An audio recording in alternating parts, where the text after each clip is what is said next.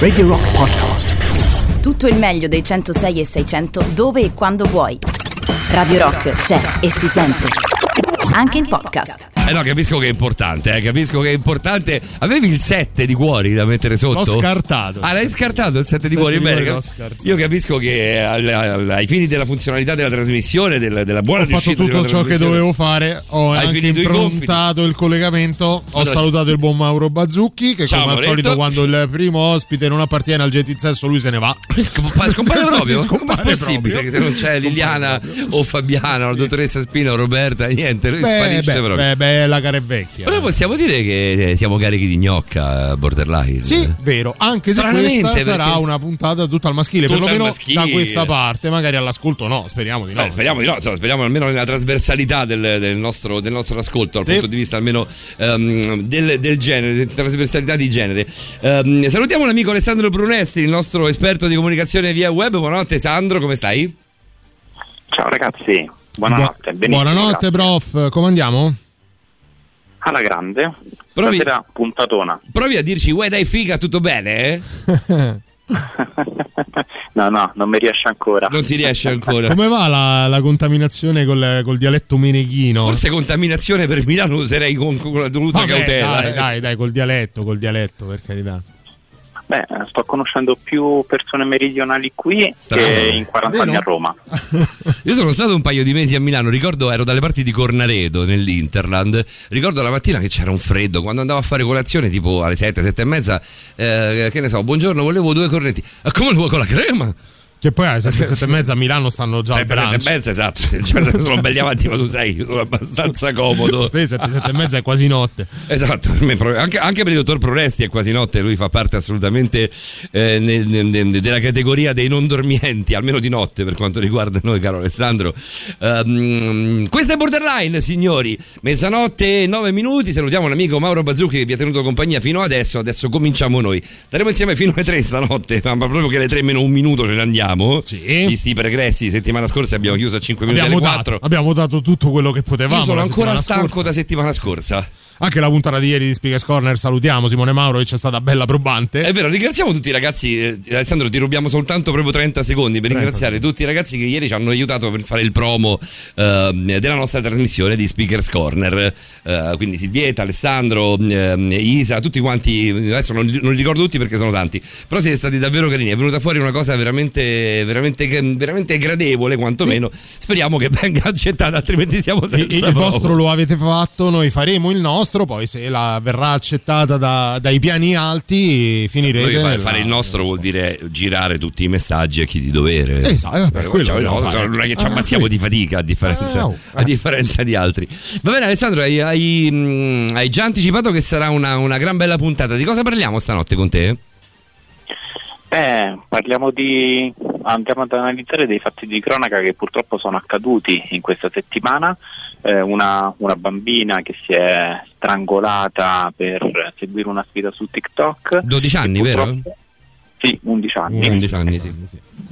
E poi una, una tragedia familiare eh, dove mi ha particolarmente colpito, oltre che la violenza del gesto, anche eh, tutti quanti gli insulti nei confronti della, della persona che ha, che, ha col- che ha compiuto un duplice omicidio, che ha provato a suicidarsi, ma che non è riuscita nel suo intento. Con tutto il Aspetto- rispetto per, per la morte e, e quanto di brutto poi veramente è successo in questi giorni che tu stai appena, hai appena cominciato a descrivere, eh, è, mol- è davvero, è davvero, mm, non lo so, è degradante no? leggere tutte, tutte quelle pagine di insulti, pagine e pagine di, eh, di insulti di gente che in realtà poi dopo le storie non le conosce. Io ho letto anche un commento di una persona che ha detto magari questa gente, questa gente qui è malata davvero, nel senso state attenti, a, insomma insultate con... eh, insultate con cioè, morigerezza che con- sembra un pochino Sì, quasi beh, un se- ossimoro però sì. cioè, se dovete dire qualcosa di brutto, però magari mettetevi anche, ne- anche nei panni di chi ha fatto un gesto del genere. Non tutti vanno a uccidere due persone e poi tentano il suicidio. Sì, io farei anche un passo, un passo prima, magari queste cose teniamole ancora per un po' fuori dai social, per come la Credo non io. sia possibile. Però credo non sia possibile. Di questo, di tanto altro, ci entreremo con, eh, con chi di dovere, perché il professor Alessandro Brunesti, appunto esperto di comunicazione e web strategy,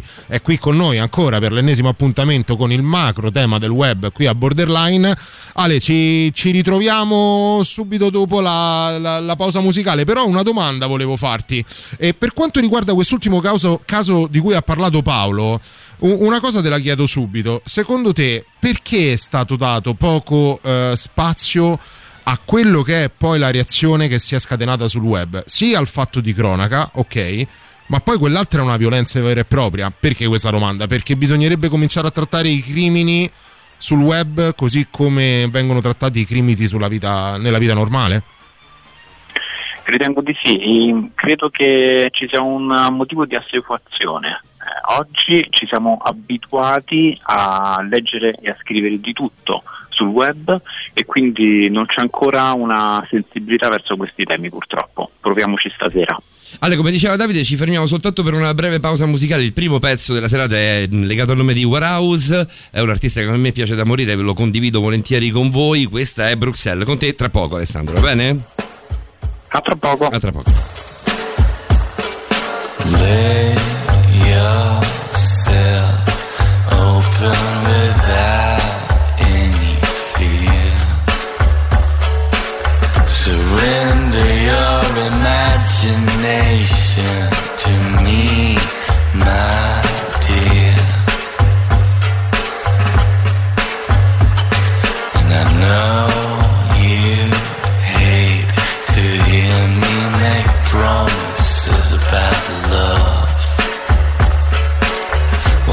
silence patiently waits to sink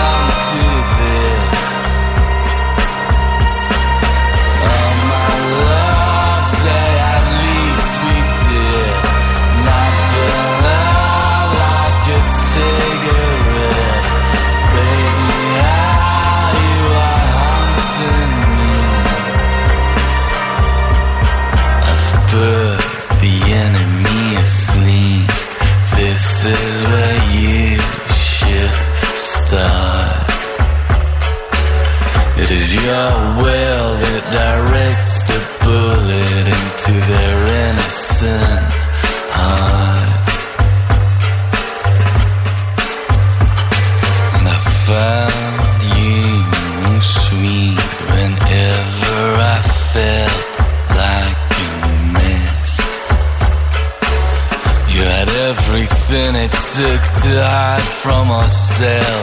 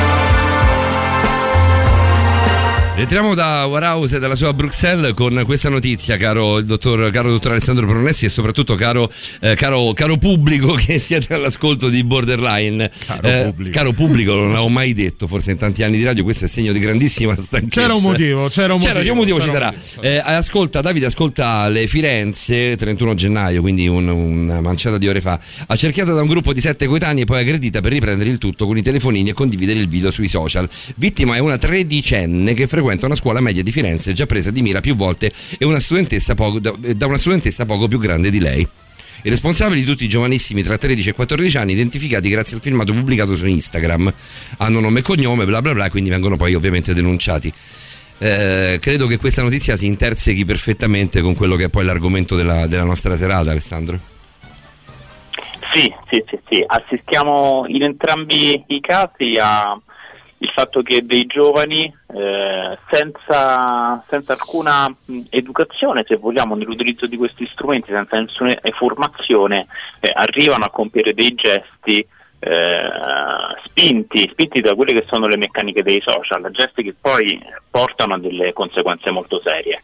E qui è, un discorso un po' che abbiamo affrontato anche nelle, nelle scorse puntate. Da una parte c'è l'incapacità dei genitori di eh, riuscire a a tenere dietro eh, i, propri, i, propri, figli nel, nell'utilizzo di questi strumenti, anche a, a supportarli nel, nel, loro giusto modo. E dall'altra parte questi ragazzini, forse anche per, per noia, eh, dovuta forse anche al lockdown, si trovano nella situazione di, eh, di avere delle, delle gratificazioni utilizzando i social come strumenti per eh, promuovere eh, degli atteggiamenti che sono assolutamente no, eh, così, così, diversi da, da, quelli che potevamo avere noi eh, fino, fino a pochi anni fa. Hai fatto riferimento al, al, lockdown, quindi a questo periodo che è sicuramente particolare per tutti, ma non soltanto in Italia. Però um, una volta negli anni 90 ci fu un dossier presentato anche in collaborazione con delle grosse eh, case produttrici di videogiochi, perché all'epoca lo spauracchio, ricordo, i, i, il nemico erano un po' i videogiochi, no? Ed era, recitava del, ti, uh, del tipo videogames uh, don't, don't, kill people, stupid brain kill people, cioè la, la, le menti stupide uccidono se stesse non i videogames. Si può sostituire adesso, al tempo d'oggi, con, con, i social? Hanno preso questa valenza o la cosa era poco reale, poco realistica all'epoca, così come oggi? Ma Davide, direi che oggi è, è ancora più realistica. I social non fanno altro che amplificare, amplificare questi comportamenti, ma soprattutto oh, fanno sì che in tempo reale possano raggiungere tantissime persone. Ai tempi dei videogiochi di, insomma, di, di qualche anno fa non c'era il collegamento a internet. Oggi invece, oggi invece con la rete, con la possibilità di, di potersi connettere in tempo reale, anche dei, dei, ragazzini hanno la possibilità veramente di, di potersi eh, organizzare, vedersi, fare le liste. Eh, Parla, parlano solo no? di questo, Ale, parlano praticamente solo di questo una volta usciti da scuola. Probabilmente lo fanno anche a scuola, ma eh, riscontrando, chiacchierando un po' con i genitori, parlano soltanto di questo, di quello che faranno poi sulla PlayStation o, su, o sui giochi via social. È vero. E non c'è da demonizzare l'utilizzo di questi strumenti, ma mh, secondo me il, il problema davvero sì, è da attenzionare sì, ma il problema, se ci pensiamo bene, è, eh, è a monte.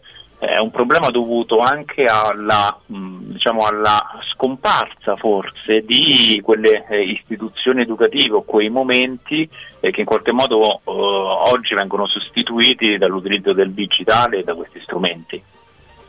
Andiamo a fare un po' di saluti, ragazzi. Vi va? Così, sì, così sì, sì, eludiamo un po' un di, po' di saluti. E vadiamo un po' di messaggi. Comincio io di qua da WhatsApp. Se vuoi, Davide, così do il Vai, tempo di prenderli vai, vai. dall'altra parte. Andiamo a dare la notte a ehm, Gianluca che ci dice buonanotte Paolo e Davide. Faccio un piccolo audio. Ah, che però non, non, viene, non viene riprodotto per bene. No, e sì. poi c'è il nostro Fabrizio. Sentiamo. Proprio io ieri nel tardo pomeriggio, mentre tornavo a casa dalla spesa eh, per il corso, ho incrociato dei ragazzi abbastanza assembrati. A un certo punto hanno cominciato a spingersi fino a quando non hanno cominciato a fare botte. Io ho ripreso tutto quanto con, eh, con- con il telefono e uno di questi si stava scagliando contro di me. Ah, Ah, il mio primo istinto è stato quello di andare a separarli, ma non mi ci sono azzardato perché erano delle furie, avrebbero picchiato anche me. Ma eh, stai parlando Fabrizio della rissa, di una delle due grandi risse che ci sono state ieri, non so se avete sentito la notizia, eh, è girata parecchio, insomma anche nei telegiornali, anche nei telegiornali nazionali, quindi insomma due, grosse, due grandi risse ieri a, mm, eh, a, Roma dalle parti di, di, di, Piazza del Popolo, io non so se ti trovi da quelle parti, però insomma ieri andare a sedare quella rissa è compito delle forze dell'ordine, non di Fabrizio, di Paolo, Davide e tantomeno di Alessandro. 17 ore fa, titola leggo.it, eh, Maxi Rissa a Piazza del Popolo, centinaia di ragazzi a Piazza del Popolo, 5 gli arrestati. Eh, vado, eh, 5 minorenni tra l'altro. Sì, tutti ragazzini. Eh, un'altra giornata di follia e scontri nel centro della capitale nell'ultimo sabato di zona arancione. In un pomeriggio di assembramenti tra via del corso e le principali strade commerciali si è registrata una maxi rissa in piazza del popolo tra una decina di adolescenti in una folla di 200 giovanissimi senza mascherina. Ci sono anche le immagini che sono più o meno. La rissa sembra scoppiata tra due gruppi eh, scesi dal Pincio. Cinque ragazzi minorenni sono stati fermati dalle forze dell'ordine e condotti nel commissariato Trevi Campomarzio per l'identificazione. L'episodio ricorda quello del pomeriggio del 5 dicembre del 2020, quando più di 300 adolescenti si erano riuniti sulla terrazza del Pincio per assistere ad una mega rissa. Salutiamo Ponga che ci dice ciao Davide Paolo, vi do giusto un saluto e poi dormo, quindi buonanotte eh, cara Ponga. Eh, poi andiamo da Silvietta che ci dice buonanotte belli Silvietta quando vuoi gli occhiali, noi siamo sempre pronti a fornirteli, io ne ho a, a bizzeffe a casa.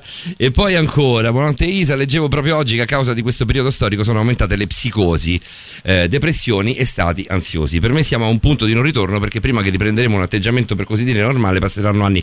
Ci pensavo anch'io oggi a questa cosa qui, cioè pensavo a quanto fosse poi poi eh, esponenziale il tempo di ripresa eh, da, qui, da, qui, ad essere poi ad una situazione, ad una situazione normale. Cioè per, per, ogni anno di eh, questa situazione ce ne vorranno almeno tre, secondo sì, me, per, sì, per tornare sì, alla, alla, normalità. Ale, andiamo a sentire un messaggio del tuo omonimo di Alessandro e poi, e poi ci lasciamo per un attimo e torniamo da te.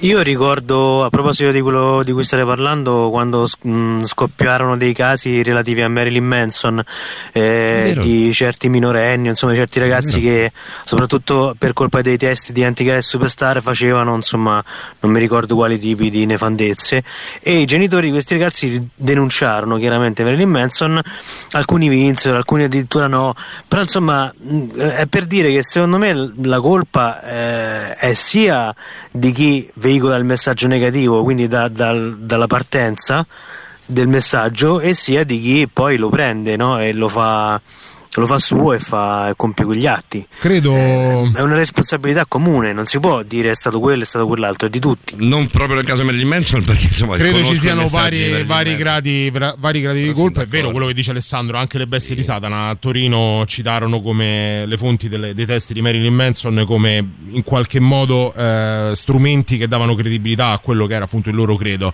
Però da lì alle responsabilità, eh, magari dai, con vari gradi di giudizio. Parliamo anche di questo subito dopo col professor Alessandro. Brunesti. A tra poco.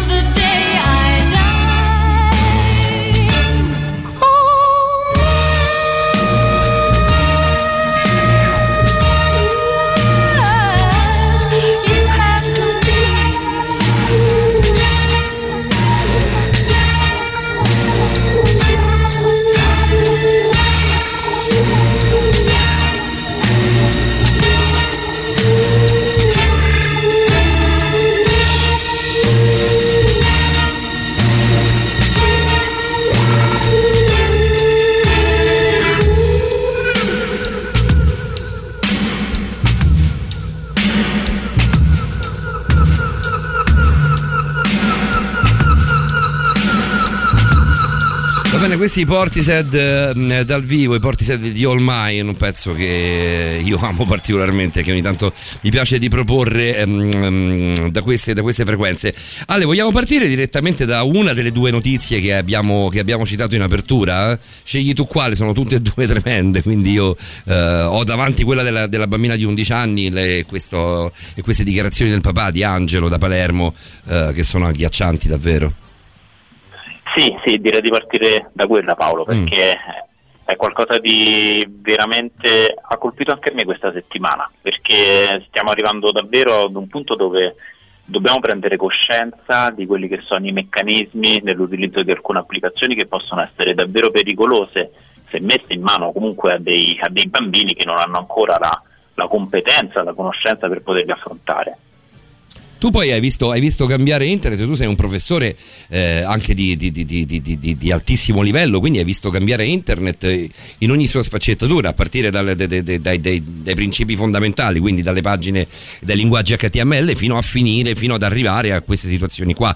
Eh, è cambiato tanto internet anche a livello di social. Prima un una bambina di 11 anni non avrebbe mai avuto in mano un social, immagino. Sì, questo è vero. E c'è da dire che mh, anche bambini di eh, 11 anni una volta utilizzavano magari il computer per eh, provare a fare dei, dei primi codici di programmazione, ma oggi è diventato, è diventato davvero uno strumento socializzante e sociale che hanno tutti. Eh, alcuni social network chiaramente che prima non esistevano sono di facile accesso. Allora, qual è eh, l'aspetto su cui bisogna riflettere? È la, mh, la grande facilità di accesso all'utilizzo di questi strumenti, il fatto che hanno delle- dei meccanismi di utilizzo che, che premiano il fatto che le persone possano eh, creare dei contenuti e condividerli e tutti questi, questi meccanismi eh, sono, mh, stimolano eh, le persone e quindi anche i bambini a entrarci dentro in un vortice dove eh, è facile perdere quello che è la cognizione del tempo, ehm, è molto facile non riuscire più a distinguere ciò che può essere pericoloso da ciò che invece può essere eh, anche costruttivo, che può essere eh, che può mh, tramite l'accesso a questi strumenti cioè, si, si può anche studiare, si, può, si possono scoprire delle cose nuove, ma eh, veramente il, discrimine verso un utilizzo positivo o negativo è sempre molto più labile. Prof- Su questo bisogna riflettere. Esatto, permettimi un passo indietro prima del- dello stop per la novità del- di mezzanotte e mezza, visto che è una, una notizia di una settimana fa circa, poco più, e magari c'è chi non la sa nello specifico, quindi io dalle colonne della, della Repubblica vado rapidamente un attimo a, a riassumerla, in modo tale che poi dopo la novità di mezzanotte e mezza rientriamo e entriamo anche in quello che si può, si dovrebbe fare, si sta cercando di fare. Alle 13 di ieri i medici erano ancora in sala operatoria per prelevare gli organi di Antonella, scrivono dalle colonne della Repubblica. Il dono più bello che potevamo fare perché mia figlia era allegra, generosa e avrebbe fatto così. Tre bambini vivranno grazie a lei e rivivrà il loro, dice Angelo Sicomero, mentre un parente lo abbraccia in strada.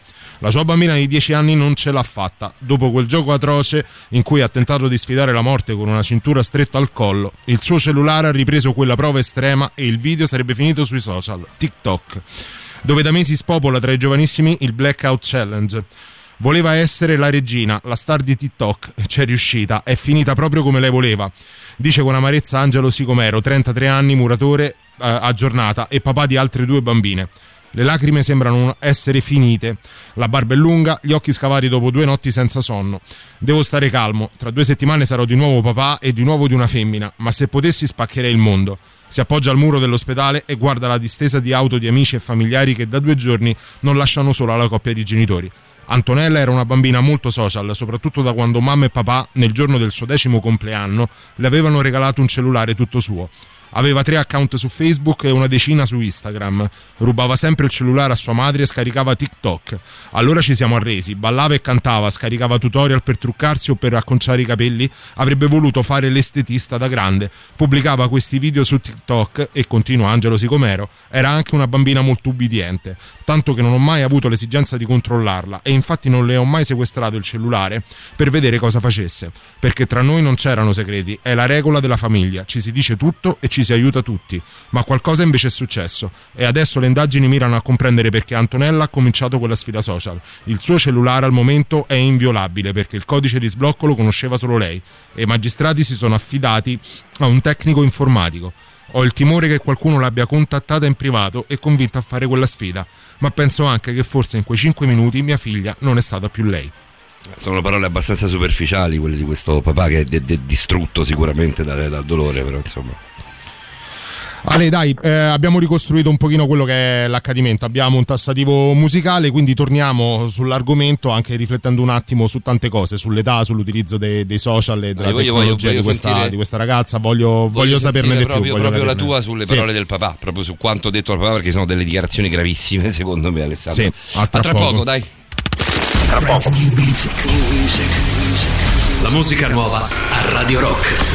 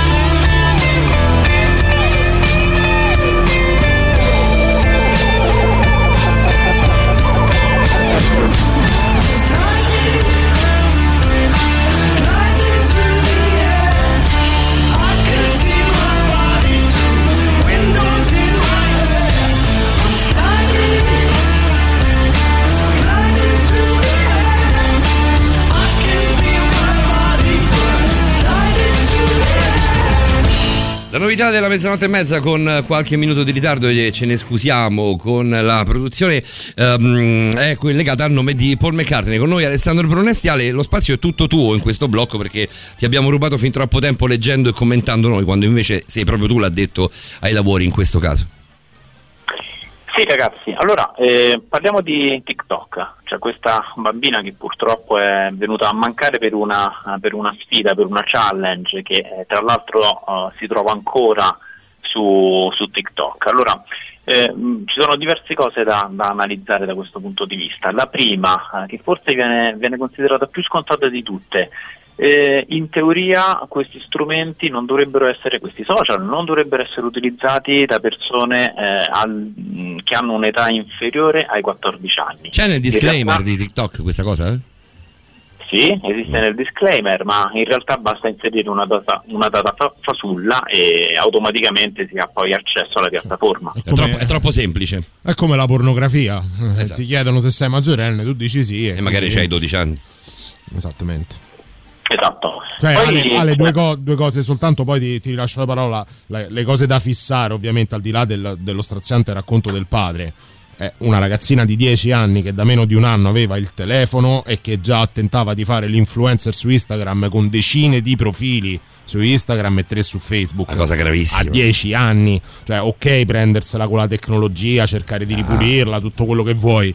Però non può essere, per tornare anche al messaggio che era del tuo omonimo di Alessandro, non può essere soltanto eh, il, il produttore, no? che sia all'epoca che fossero all'epoca i videogiochi e oggi eh, i social, non può essere solo lì la responsabilità. Soprattutto il papà che cade dalle nuvole, cioè a 10 anni la devi controllare, ma anche a 14, a 15, a 16 la devi controllare. Secondo me la colpa è tanta dei genitori, volendo colpe- colpevolizzare qualcuno ed è una cosa che non andrebbe fatta in questo caso, però noi cerchiamo di riportare un po' quella No, che cerchiamo è di parlare realtà, più che altro di responsabilità più che di colpe, perché poi Sì, siamo lì, insomma, quasi, quasi con sinonimi.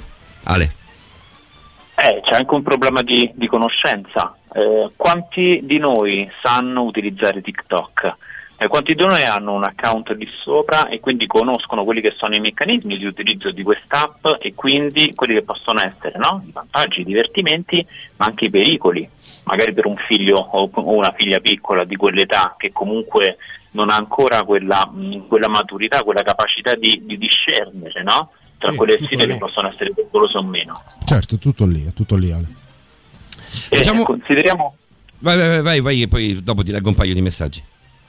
sì, consideriamo anche che eh, chiaramente mh, il fatto che mh, sono piattaforme nuove eh, vengono utilizzate prevalentemente da bambini. TikTok è in assoluto l'app e il social che sta crescendo di più non solo in Italia ma anche in tutti i paesi occidentali. Vi Poi- ricordate quando Salvini, scusami, eh, Figurati. io ricordo, lego il nome TikTok a quello di Salvini, ma per una cosa tra, tra virgolette simpatica, nel senso che Salvini si iscrisse, Ale tu ricorderai, ma sicuramente anche Davide, quando Salvini si iscrisse a tutti i social, anche a TikTok, e i pischelli di 14 anni gli dissero più o meno in modalità eh, uni- uniforme. Con il loro linguaggio, dai. Con il loro linguaggio dissero Salvini, però qui non devi rompere i coglioni, perché comunque questo TikTok si usa per fare altre cose, non per fare propaganda di questo o di quel partito. Adesso non è per Salvini o per, eh, o per Fratoianni, visto che l'abbiamo nominato noi in privato, Eh, però è comunque una cosa da cui la politica dovrebbe star lontana.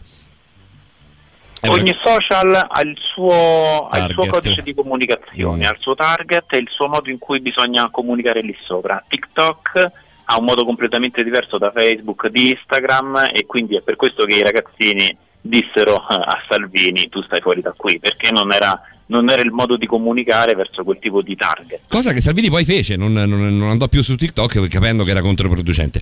Leggiamo un paio di messaggi, ascoltiamone altrettanti, Ale, se vuoi, se, se hai voglia.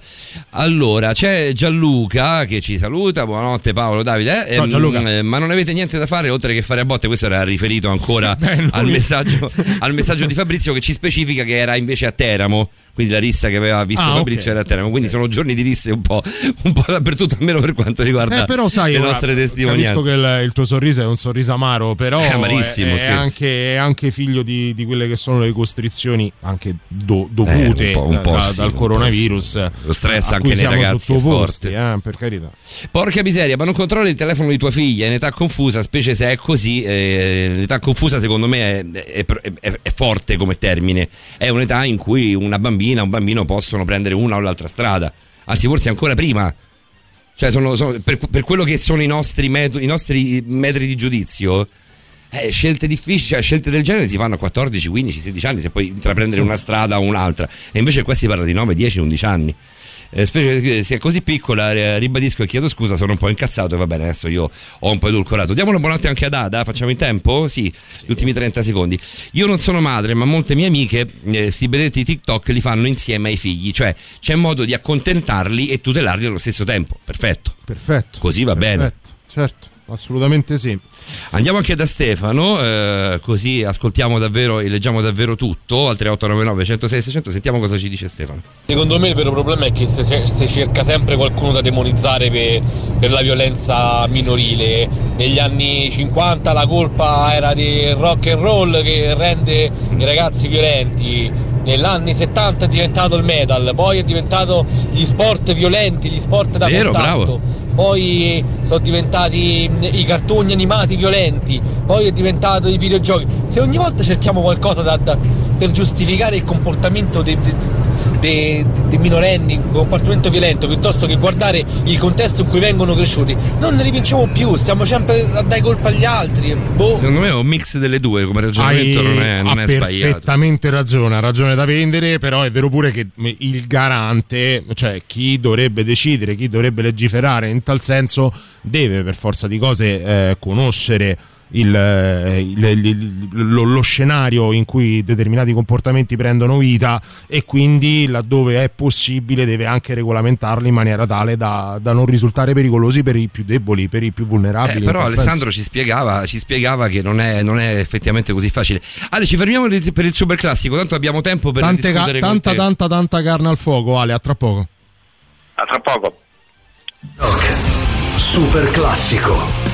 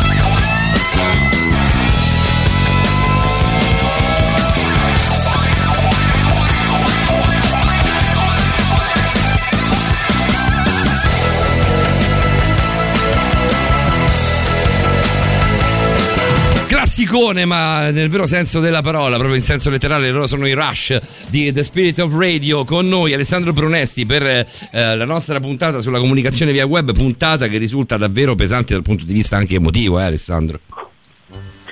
Beh sì, tutti i fatti di cronaca che sono successi c'è veramente da riflettere molto. Ragionavamo perché comunque sia, nonostante non abbiamo figli, non hai figli neanche tu, mi permetto di dirlo, Alessandro, conoscendoti, più o meno siamo tutti coetanei, io, te le- e Paolo.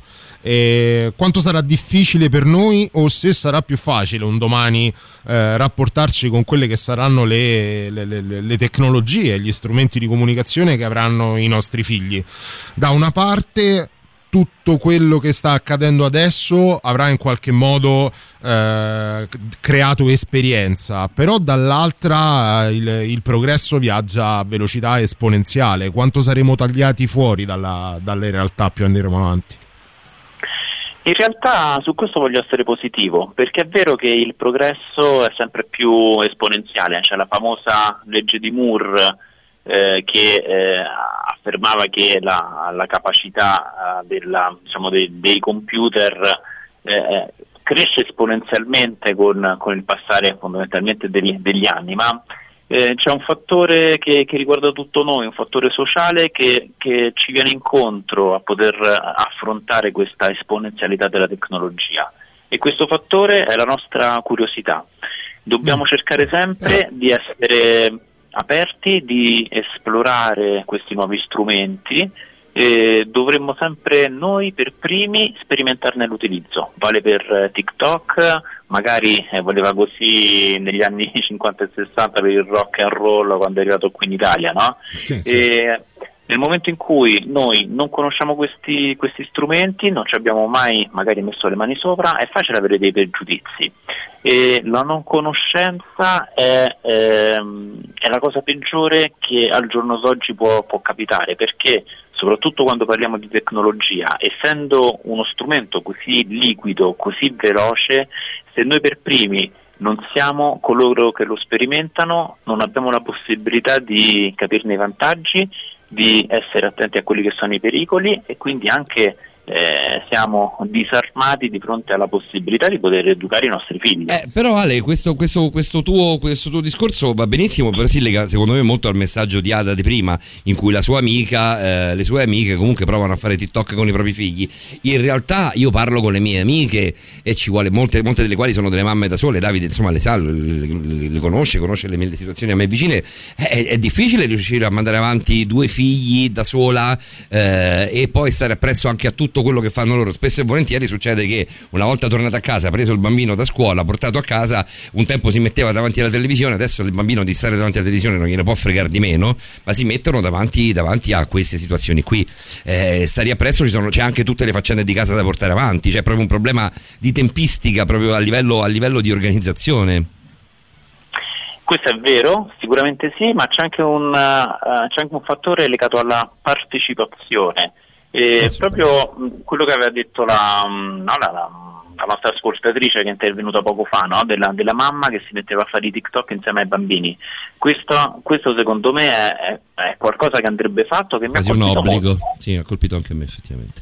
Sì, eh, più che obbligo direi è una, è una cosa che veramente può dare vantaggi a entrambi perché mh, è, è il segnale che quella mamma eh, in qualche modo ha voluto esplorare questa piattaforma, eh, condivide qualche cosa con, con i propri figli e si rende partecipe. Allora è vero che magari non c'è tempo, ma nel momento in cui tu eh, riesci a trovare quei 5 minuti per fare un TikTok con tua figlia, ti inserisci in un flusso di comunicazione dove quel tuo impegno di 5 minuti può durare ore intere. E Poi magari la bambina può stare mezz'ora da sola, però quei 5 minuti ti, ti fanno, ti fanno da un po' da termometro di quello che sta succedendo all'interno di quell'account. Probabilmente E dai anche un segnale agli altri bambini.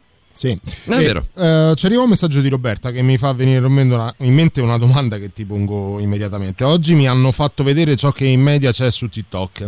Ho provato così tanto disagio da chiedere, pietà, chiudete sto coso. Non me lo merito tutto questo degrado umano. Niente, regà, non ce la faccio proprio con i social. Anch'io. La domanda che mi viene in mente è eh, per quale motivo un quarantenne, un 35enne o anche di più dovrebbe iscriversi ad un social come TikTok se non per quello di stare vicino al passo coi tempi col mondo dei figli?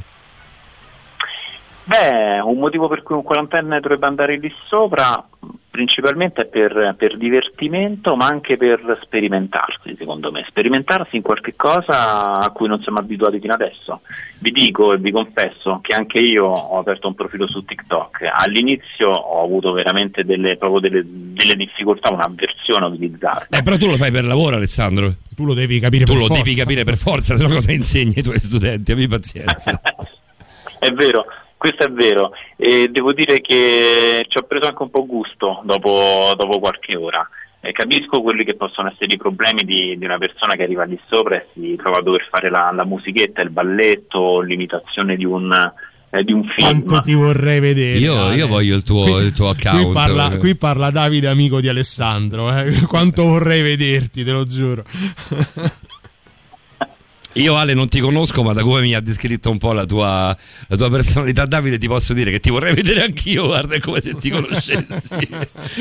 Eh, c'è anche Daniele da leggere, Davide. Da non informati in materia potrei fare l'errore che fanno tutti i non informati, ovvero lanciare sentenze contro questo o quella. Invece voglio capire che sta succedendo, dice Daniele, mentre Marco, io per questa stessa logica del voler condividere esperienze con mio figlio, 14 anni, credetemi, veramente un'età di merda, ultimamente mi sono trovato ad ascoltare musica trap insieme a lui.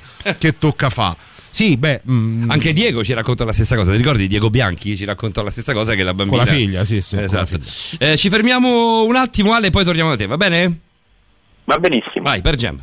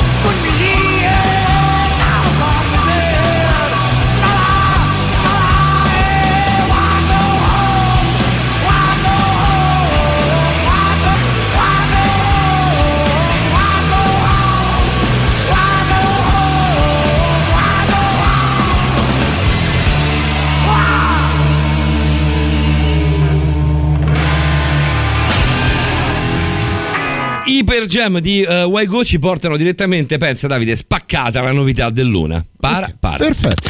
Brand new music. La musica nuova a Radio Rock.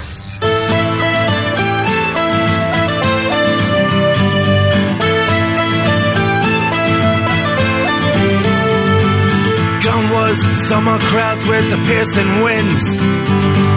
A cabin stands alone where the woods grow thin. Shopping's protruding through a grin.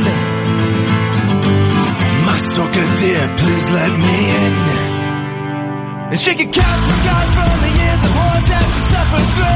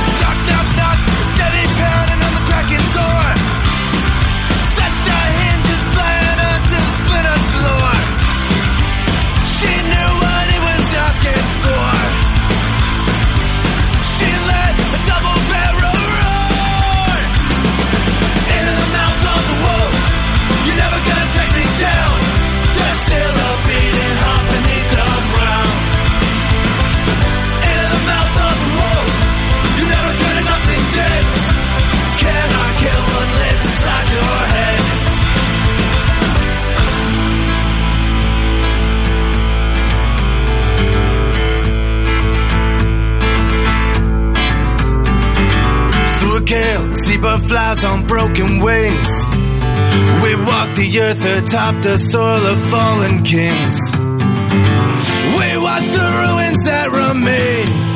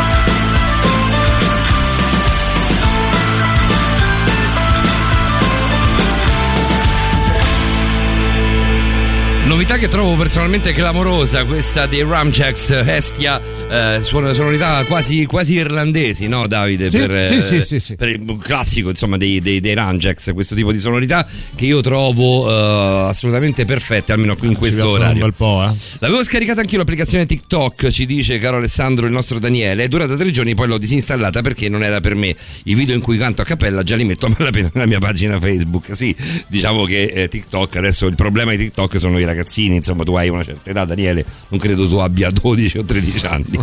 Però ci vado, io ho trovato alcune cose interessanti, alcuni approfondimenti. Ma tu ce l'hai, sempre- TikTok? No, ce l'ha la mia compagna, ogni Mm. tanto lo guardiamo insieme, ci sono delle, delle cose interessanti, c'è un ragazzo che ha un canale sulle leggende del- legate all'horror, ad esempio. E racconta in maniera molto carina queste, queste leggende qui. Eh, Ovviamente ognuno cerca, cerca il suo. L'ho fatto anch'io per cercare di capire cosa in realtà fosse, ma non, non- non trovo interesse ad iscrivermi ad un social del genere. Volevo fare un passo indietro e coinvolgo di nuovo te Alessandro, lo ricordo, Alessandro Brunesti, docente universitario eh, di Web Strategy qui al microfono con noi. E la Blackout Challenge in realtà aveva già mietuto una vittima in Italia. Eh, il passo indietro è relativamente breve, il 6 settembre 2018 quando Igor Mai eh, morì eh, proprio a causa della Blackout Challenge. Eh, quindi forse ehm, questa situazione che viviamo adesso di lockdown e lo stesso TikTok che all'epoca non esisteva non sono eh, i responsabili o quantomeno i primi responsabili di quanto, di quanto accaduto Ale. Eh, no, mh, direi, direi questo. Eh, stiamo vivendo tutti quanti con, con il lockdown e, e il semi-lockdown fondamentalmente che stiamo vivendo adesso. Un momento molto difficile dove l'unico, veramente gli, gli strumenti di socialità eh, più accessibili a tutti, oltre che la radio ovviamente, sono proprio i social. Allora, soprattutto per bambini dove, o comunque ragazzi che mh, non hanno la possibilità di incontrarsi a scuola, questi strumenti oggi costituiscono una, mh, diciamo, una occasione diciamo, non solo di, di socialità ma anche di rappresentarsi nei confronti degli altri che eh, in tempi normali eh, verrebbe insomma questa esigenza sarebbe coperta diciamo dalla- dall'ambiente da- dalla scuola dalle relazioni con, con gli altri. Poi TikTok esisteva già nel, nel 2019 perché eh, ricordo che, eh, che è un'applicazione eh, di fatto na- nata in Cina, poi è, è arrivata anche eh, in Occidente nel corso degli, veramente degli ultimi due anni ha avuto una grossa, una grossa accelerazione. Sfide come queste esistono, ne arriveranno di nuove. eh, quello che occorre capire, di cui bisogna prendere coscienza, sono i meccanismi che, che sono alla base e che alimentano questi fenomeni. Quindi eh, la noia, eh, il fatto che eh, le persone tendano a volersi sperimentare, e molto spesso è proprio la curiosità che spinge anche persone grandi insomma, a utilizzare questi strumenti. In assenza di altre occasioni, allora TikTok come le altre applicazioni diventano anche un eh, canale di sfogo per poter rappresentarsi agli occhi degli altri nel momento in cui si fa qualcosa, che sia divertente o che sia anche pericoloso o sfidante. Ale, facciamo un, un- un nesso tra le due storie che raccontiamo questa sera. La storia di questa, di questa bambina di Palermo è, è davvero, è davvero dura. Eh, c'è però un altro- un'altra situazione sulla quale bisogna stare molto attenti, verso la quale bisogna essere molto, molto attenzionare molto ehm, e puntare molto i fari, che sono i commenti, gli insulti di cui abbiamo parlato all'inizio. Io credo che il nesso sia una cosa di cui parliamo raramente con te. Il tuo spazio è importantissimo, secondo me, a livello anche comunicativo, perché molti dei nostri ascoltatori hanno una certa età e hanno anche dei, dei ragazzi anche abbastanza grandi come, eh, come il, il ragazzo di prima che, c'ha- che ha un figlio di 14 anni. La polizia postale. Da una parte verso le, le challenge e da un'altra parte verso chi poi insulta gratuitamente eh, per- persone ferendole con, con le parole e non solo. La polizia postale in tutto ciò come funziona? Allora, la polizia postale fa un grandissimo lavoro di, di monitoraggio e di prevenzione su quelli che sono eh, comportamenti che vengono, eh, diciamo comportamenti illeciti eh, potenzialmente molto gravi che vengono compiuti in rete. E la polizia postale però mh, da questo punto di vista si trova a dover eh, pattugliare eh, un oceano, è come se metti veramente una, diciamo, un piccolo motoscafo a pattugliare uno- un intero oceano e dunque eh, sicuramente fa, fa un, fa un grande mestiere, eh, ma ehm, è molto molto difficile, soprattutto se eh, dall'altra parte, cioè dalla parte dei cittadini, c'è una scarsa collaborazione nel comunicare alla polizia postale quelli che possono essere account fake, comportamenti pericolosi. Quindi eh, questa azione di pattugliamento e di controllo dovrebbe essere mh, diciamo, oh, guidata e supportata anche da, da- da noi che come cittadini responsabili abbiamo anche il dovere di dover segnalare se ci sono dei ragazzini che eh, si stanno organizzando per fare la, la rissa al pincio, eh, se vediamo che ci sono delle sfide eh, che possono comportare problemi, spesso non basta solo segnalarle alle piattaforme social, ma dovrebbe intervenire, soprattutto se si tratta di minorenni, la polizia postale. Tra poco racconteremo l'altra delle due storie, Ale. Eh, rimanendo sulla polizia postale, io vorrei un tuo giudizio. Eh, un secco sì o no? Eh, siamo all'altezza della situazione, nel senso la polizia postale è in grado eh, tecnicamente di tenere testa a tutto questo, nonostante i problemi che tu hai detto e raccontato, sì o no? Sì. Mm, bene, bene, questa è la risposta che sinceramente che volevo e che mi aspettavo. Eh, The Raconteers con Carolina Drama e poi torniamo da te Alessandro.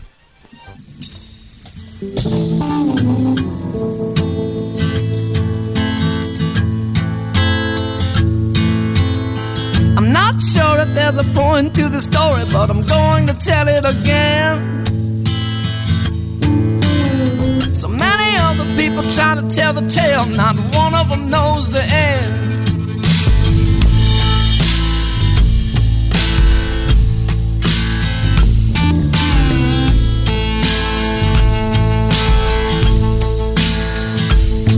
It was a junk house in South Carolina, held a boy the age of 10. Brother Billy and their mother and her boyfriend, who was a triple loser with some blue tattoos that were given to him when he was young. And a drunk temper that was easy to lose, but thank God he didn't own a gun.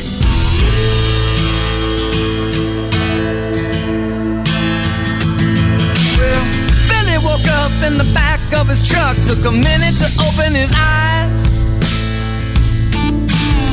He took a peep into the back of the house and found himself a big surprise. He didn't see his brother, but there was his mother with a red-headed head in her hands. While the boyfriend had his gloves wrapped around an old priest trying to choke the man.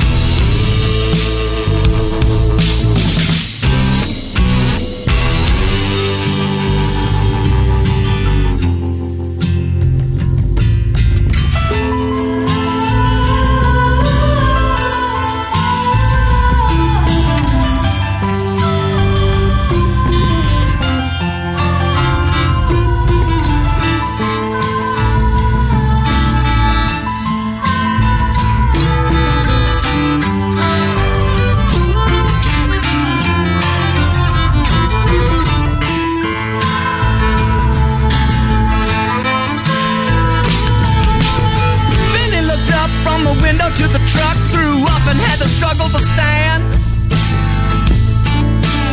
He saw that redneck bastard with a hammer turn the priest into a shell of a man. The priest was putting up the fight of his life, but he was old and he was bound to lose. The boyfriend hit as hard as he could and knocked the priest right down to his shoes.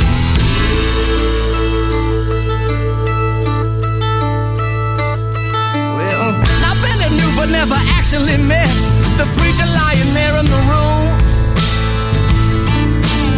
He heard himself say, That must be my daddy. Then he knew what he was gonna do. Billy got up enough courage, took it up and grabbed the first blunt thing he could find. It was a cold glass bottle of milk that got delivered every morning and night.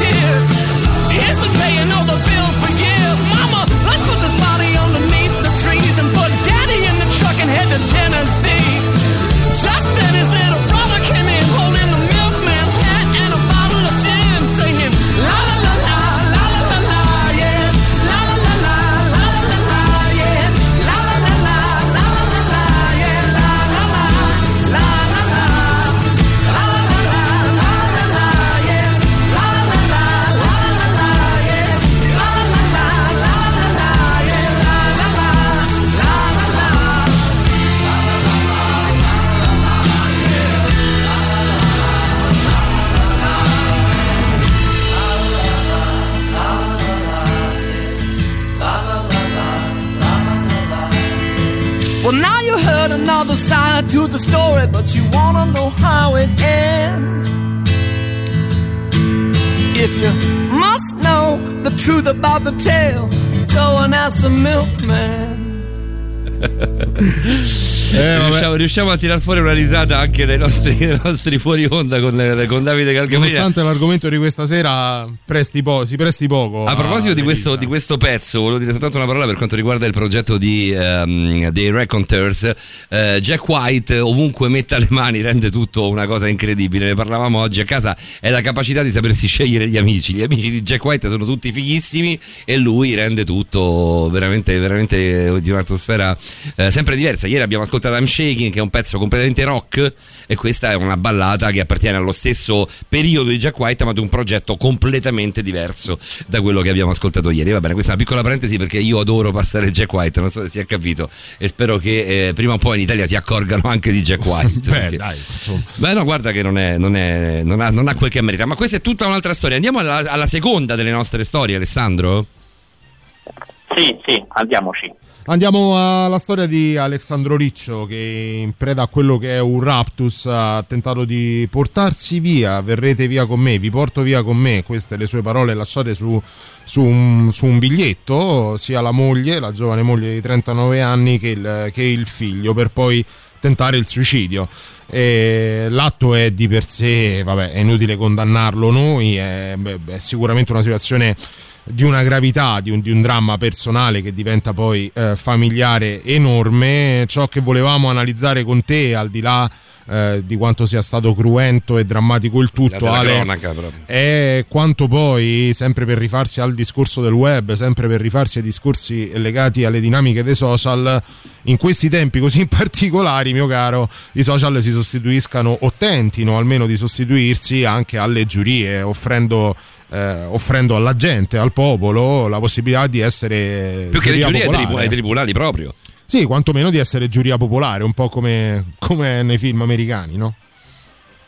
Beh, più che giuria popolare direi una vera e propria gogna. Sì. È stato terribile. Io mh, dico la verità, anche per, diciamo, in- non neanche voglio dire interesse professionale, ma io sono andato a vedere il profilo di quella persona che ha compiuto questo gesto così terribile. Sì, è ancora Eh, aperto, per cui ora. È ancora aperto? Adesso credo di no. Adesso Sì, credo sì, no, è sia- ancora aperto. ancora aperto? Io sono andato un minuto fa. Ah, ok, perfetto. Sì, è ancora aperto. Ho notato due cose. La prima è le foto eh, di lui con il figlio, la moglie, eh, foto in cui no, no, so- erano ritratti felici. E questo mi ha fatto riflettere su un primo aspetto che è legato alla- al, al modo in cui tante persone forniscono sui social una rappresentazione di sé che forse eh, non corrisponde del tutto alla verità. Ma quello che mi ha più colpito di tutti sono stati gli insulti sotto uno dei suoi post pubblici, insulti di centinaia di persone che si sono veramente sfogate in un modo eh, che, che considero indegno. Eh, dove di fatto la, la tastiera eh, è un mezzo che ti consente, la, ti fa credere che tu possa avere la libertà di fare di un'altra persona, per quanto possa aver fatto un gesto terribile, beh, tu puoi fare qualsiasi cosa attraverso una tastiera. Su questo io non ci sto. Beh, eh, sono un po' di tutti, di tutti i tipi i, i commenti che, che sono sotto il post di, di Alessandro Riccio. Il, il- il profilo è ancora aperto, il post nello specifico è con una privacy eh, illimitata sostanzialmente e, e c'è di tutto, eh. c'è chi lo, lo appella nei, nei- nei- nei peggiori dei modi, eh, c'è anche non tanto chi eh, prova a dargli un attenuante perché poi forse non sta neanche a noi farlo né tantomeno né colpevolizzarlo né, eh, né giustificarlo. Però quantomeno chiede rispetto. Se non fosse per lui per il dolore di famiglie per il dolore dei vivi perché poi alle spalle di un dramma che ha colpito segnatamente tre persone ci sono quantomeno due famiglie io penso ai, ai nonni no? ai nonni della piccola vittima quindi ai genitori sia de- della moglie di Alessandro che di Alessandro stesso che in questo momento penso stiano vivendo le ore peggiori della loro vita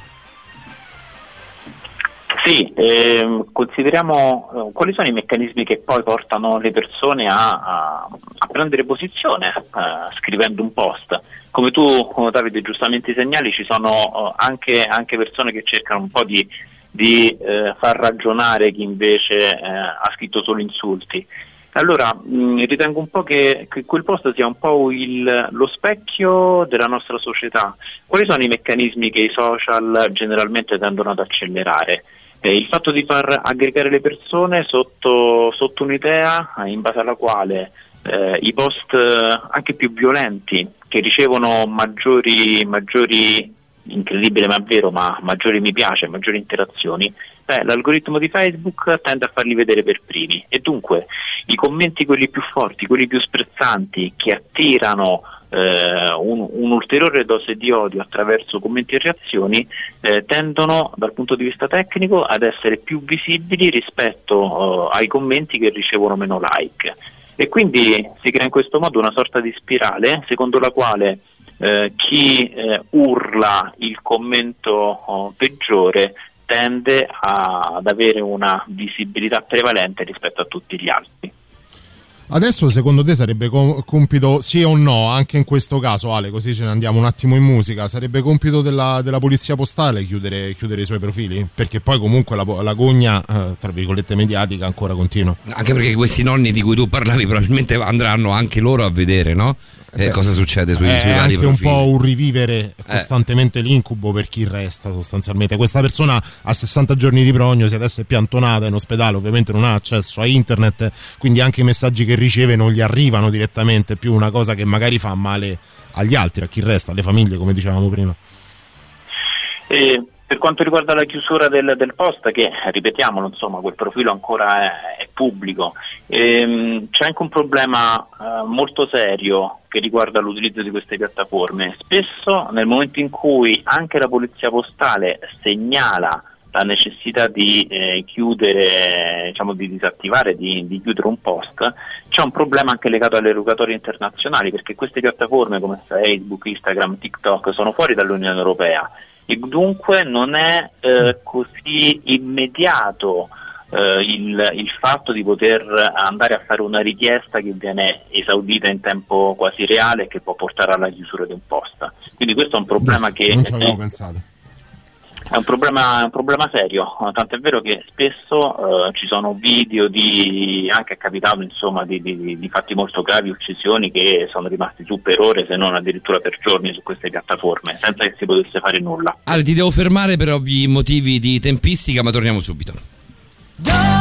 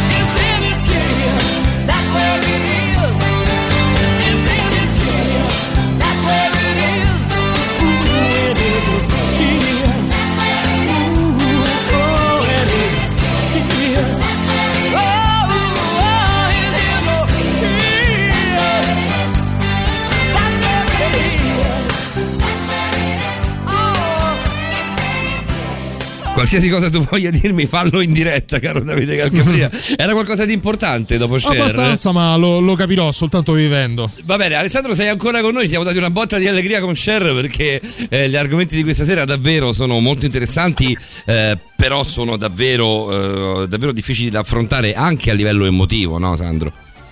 Tu poi lo fai per lavoro, quindi eh, per te immagino il coinvolgimento. ecco, a livello di coinvolgimento ti ho sentito parecchio incazzato, forse è la prima volta eh, da, quando, da quando trasmetti qui con noi, la prima volta che sei davvero incazzato. Sì, sono incazzato perché nonostante io pe- pensavo no, che, che andasse tutto meglio, invece qui mi sembra che, che siamo sempre gli stessi fondamentalmente. Ale, ci avevi lasciato un messaggio quasi di speranza, te lo voglio far arricchire, almeno così anche il tuo blocco, la- il tuo spazio per questa domenica notte lo, lo chiudiamo in senso positivo, almeno ci proviamo. E quando hai risposto a Paolo eh, con un sì alla domanda, secondo te la polizia postale ha le armi, è in grado di contrastare, di essere quantomeno al passo, di non essere schiacciata dalla- da- dal dilagare di queste, di queste tendenze? Lo confermo, ha tutte le competenze e gli strumenti per farlo, ma ha bisogno della nostra responsabilità. Dobbiamo fare il nostro dovere andando a segnalare alla polizia postale quelli che possono essere eh, anche movimenti sospetti e cose che, non, eh, cose che, che oggettivamente vediamo come possano essere eh, contrarie alla, alla legge o comunque pericolose. Come si fa, Aiutiamo le- Ale? Cioè, come, co- tecnicamente, veloce, come si fa? Cioè, io prendo e vado sul sito della polizia postale? Eh, in, realtà, in realtà questo è uno dei problemi perché non è sufficiente andare sul sito della polizia postale perché eh, affinché eh, la segnalazione possa avere eh, effettivo valore legale bisognerebbe poi andare a sporgere una denuncia al, al commissariato. Eh, allora è un Quindi- po' farraginoso il, il movimento. Ancora sì, purtroppo ancora sì. Mm.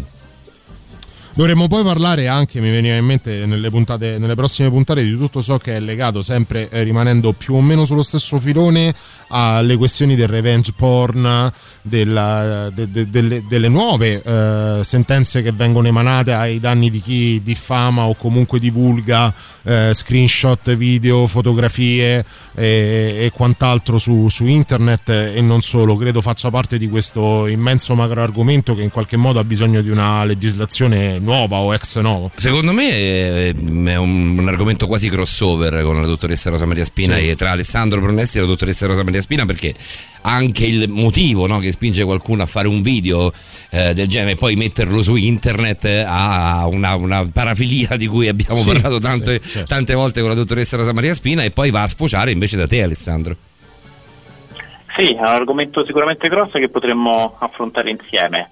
Eh, in, questa, in questa trasmissione penso che non ci annoieremo mai, potremo continuare fino all'età di mattina. Possiamo continuare a oltranza, guarda, è successo, abbiamo rischiato di farlo succedere settimana scorsa. Noi ringraziamo e salutiamo il nostro esperto di comunicazione via web, il dottor Alessandro Pronesti da Milano, da quel, da quel di Milano. Ti auguriamo una buona notte e una buona, una buona settimana. Alessandro, abbiamo scoperto che Radio Rock ha almeno, almeno, almeno 5.000 ascoltatori in Lombardia. Sappiamo che li hai portati tutti tu. Con, 5.000 a Milano, 5.000 proprio a Milano, nell'area, nell'area metropolitana di Milano. Per cui li hai portati sicuramente tutti tu. Grazie Ale anche per questo. Grazie al professore. voi, Grazie al professore Alessandro Brunesti. Buonanotte Ale, ad un me- mese prossimo con te. Sì, volentierissimo. Buon lavoro, grande. buon lavoro e buonanotte, un abbraccio forte Alessandro. Eh, noi salutiamo, salutando Alessandro Pronesti, vi ehm, regaliamo la novità dell'1.30 con 18 secondi di ritardo, questa volta non ce ne vogliono. 18 invece secondi la- di ritardo non sono Eh, neanche classificabili come ritardo. Guarda, devo prendere un po' di tempo per, per arrivare un po' in ritardo, altrimenti andiamo fuori. fuori no sembriamo fuori- troppo puntuali. Esatto, sembriamo troppo precisini. Eh, tra poco l'amico Patrick von Brook con un argomento pazzesco. Sì, eh, ce lo deve spiegare tutto, Tutto, lui, non cioè, soltanto a voi che siete all'ascolto, ma anche a noi. Esatto, noi diremo buonanotte Patrick, bye. Vai non ne sappiamo nulla, però mi sembra una cosa fighissima dal briefing eh, che abbiamo avuto con Patrick. Intanto c'è la novità che è quella dei Foo Fighters. Brand new music. La musica nuova a Radio Rock. I've been waiting on a war since I was young. Since I was a little boy with a toy gun. to be number one. Just wanted to love everyone. Isn't more to this than that?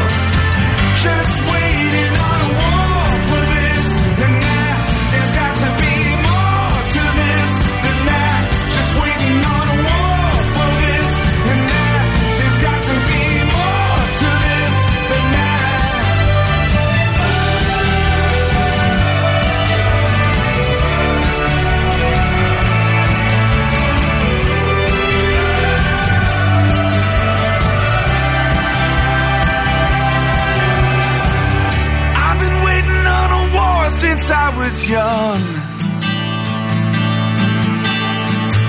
Since I was a little boy with a toy gun.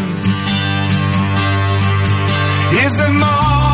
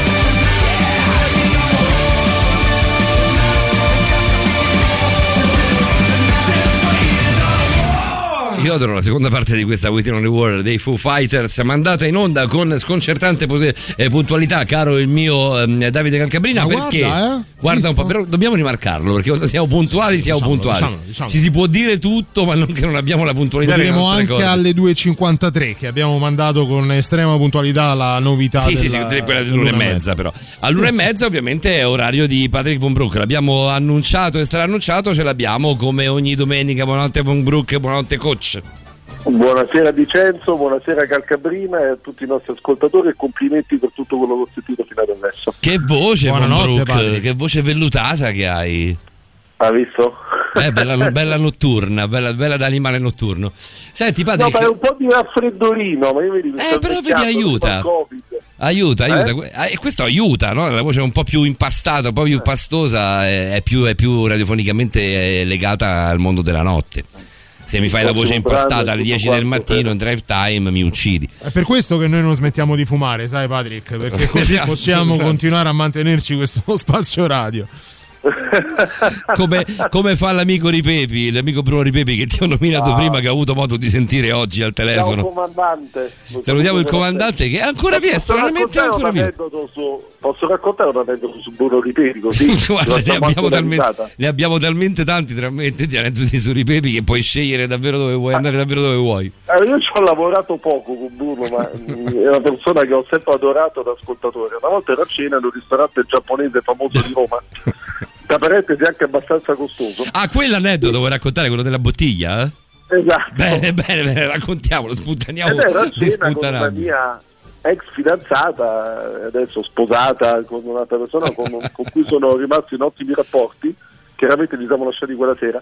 E, Ma neanche- cioè, c'è anche da aspettarselo. Eh, Questo è l'effetto Ripepi. Ripepi mi vede, Patrick, tedesco. Eh, eh, come stai? Ci beviamo un bicchiere di vino, prendi. Ordino io e ordino una bottiglia, io faccio il vago, ho detto certo, prendi quello che vuoi. Mm. C'è la bottiglia, beviamo un bicchiere insieme. A un certo punto ho detto ok, adesso vado via.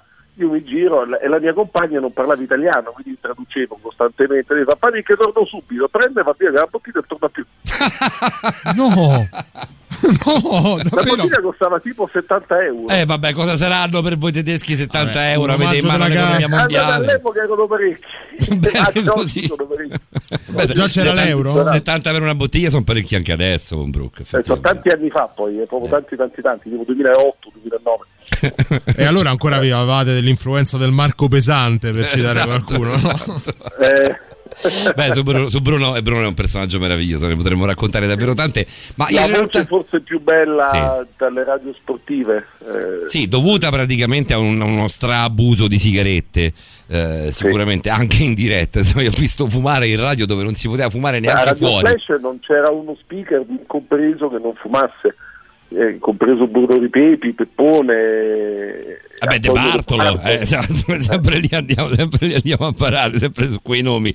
Doppio, doppio Rolex d'oro Antonio De Bartolo, destro e sinistro, eh? Sì, sì, sì. Come dimenticare? Fortissimamente Roma. Fortissimamente Roma. Eh, dai, dai. C'è stato anche Virgilio per un periodo. Benvenuto a casa tua. Benvenuto a Non casa con tua. me, non, non quando c'ero io. Però c'è Non stato in quella radio. Dopo, penso di sì. Quella è una radio che ha visto grandissimi nomi, che è stata molto sottovalutata, ma ha visto Paolo. Ceravano, Anna Billò. Come no? È vero, Come Anna no? Billò, bravissima lei. È vero, è vero. Sì, sì, sì, sì. Prima di diventare la signora Le- Leonardo. Esatto. Ah sì? Eh sì, sapevo. eh, l'ha, l'ha acchiappato bene. dell'ex eh, calciatore dell'Inter. Beh, lei, lei, lei è brava, brava. Lei è Nonché una- direttore lei- sportivo, attualmente direttore sportivo, pare che è ancora no, è ancora al PSG? No, Dovrebbe essere ancora al Paris Saint Germain. Non era il Milan, Leonardo. era è stato anche al Milan. Sì. Come direttore, Eh, intendo. Come eh? direttore anche, sì. Sì. Va bene, ma bando alle ciance, caro Moonbrook. Siamo quasi a ridosso della, eh, della messa in onda del Andiamo prossimo in pezzo musicale. Quasi in break, però io vorrei sapere da te di cosa parli stasera perché noi l'abbiamo capito e non capito. Non sappiamo nulla. Allora, Eh, parle- parlerò di una cosa che a me ha cambiato la vita e però di cui nessuno conosce, che conoscono in pochi, parliamo di un elemento quasi invisibile dell'essere umano, ovvero del corpo di dolore.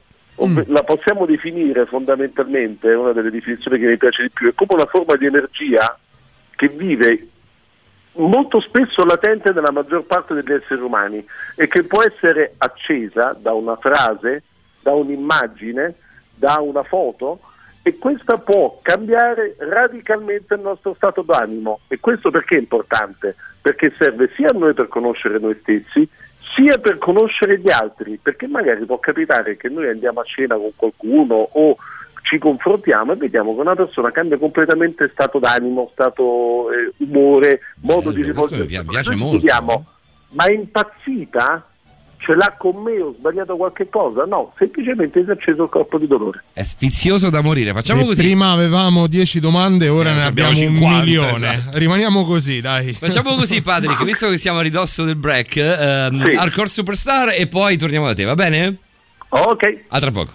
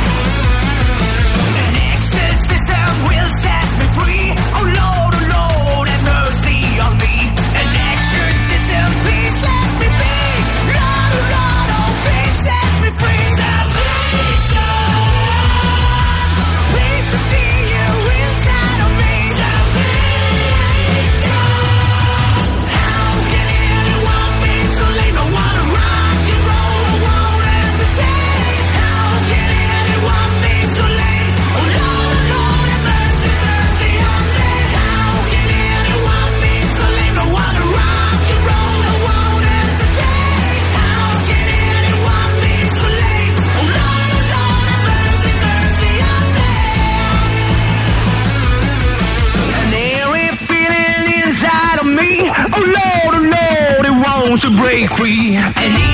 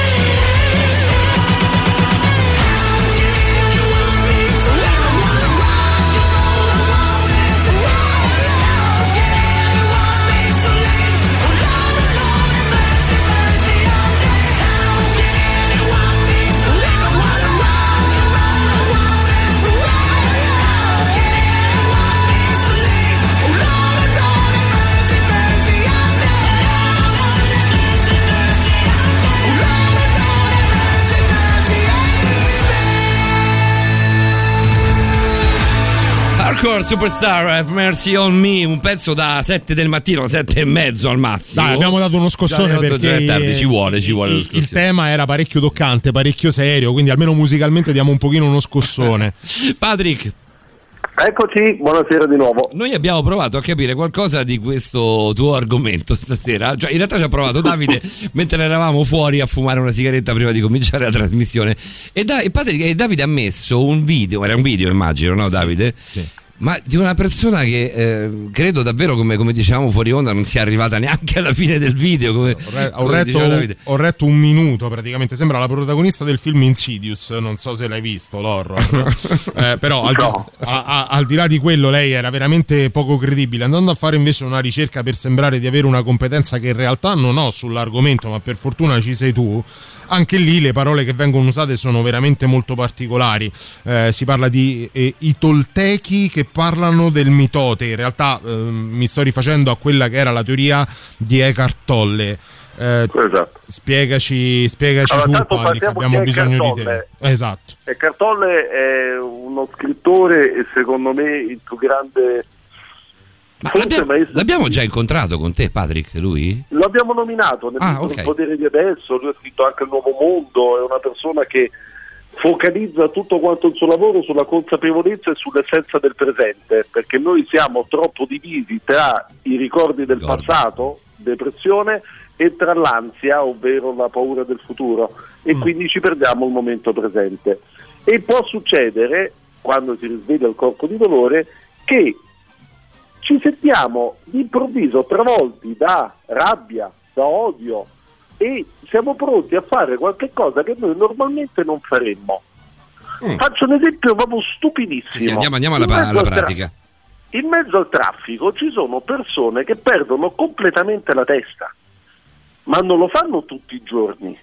Lo fanno in determinati momenti perché se tu la, la sera incontri Charlize Theron e ci passi la notte, dubito che la mattina se uno ti taglia la strada ti fai libertà. No.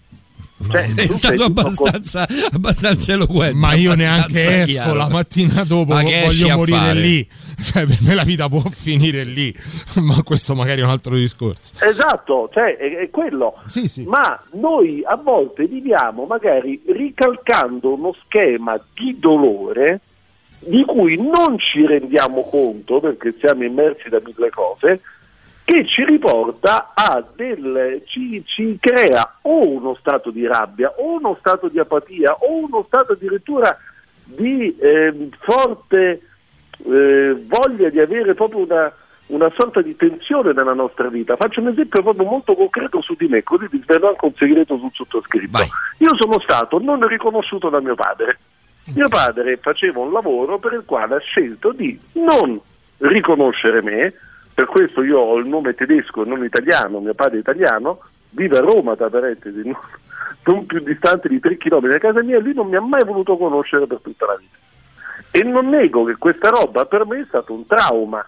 E io quando ero piccolo, tutte ma anche fino a 10 anni fa, oggi ne compio 44 da 10 giorni esatti, quindi eh, una volta tutte le figure diciamo di guida, quindi datori di lavoro, persone più grandi di me che in qualche modo non mi riconoscevano nel mio valore, nella mia essenza o in quelle che sono le cose che penso di saper fare, io impazzivo ma mi creavano un vero e proprio dolore.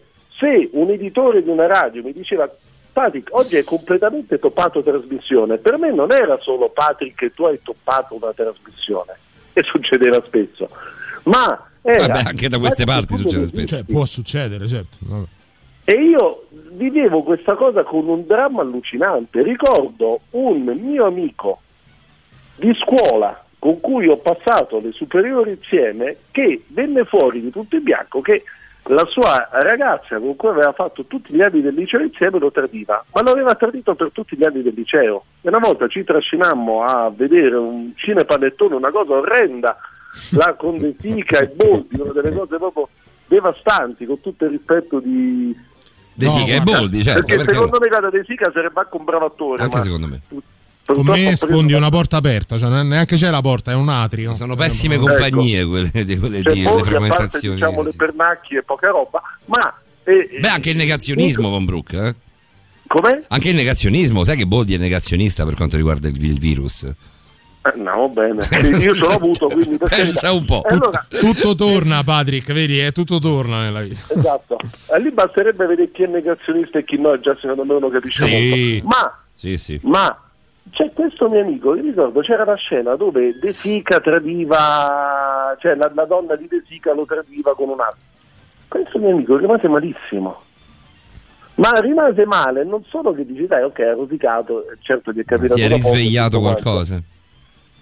È impazzito dal punto di vista violento. Cioè noi andammo a un noto fast food con un M e praticamente lui iniziò ad insultare la, la cassiera. Io lì per lì non capivo, dicevo vabbè è normale, ma si tratta di corpo di dolore che si risveglia e questo ha un significato molto preciso perché è una forma di energia che si nutre esclusivamente del nostro dolore e si nutre del nostro dolore quando noi identifichiamo il passato come più importante del presente. Padre, che Però argomento, siamo al break. argomento clamoroso, super classico e torniamo.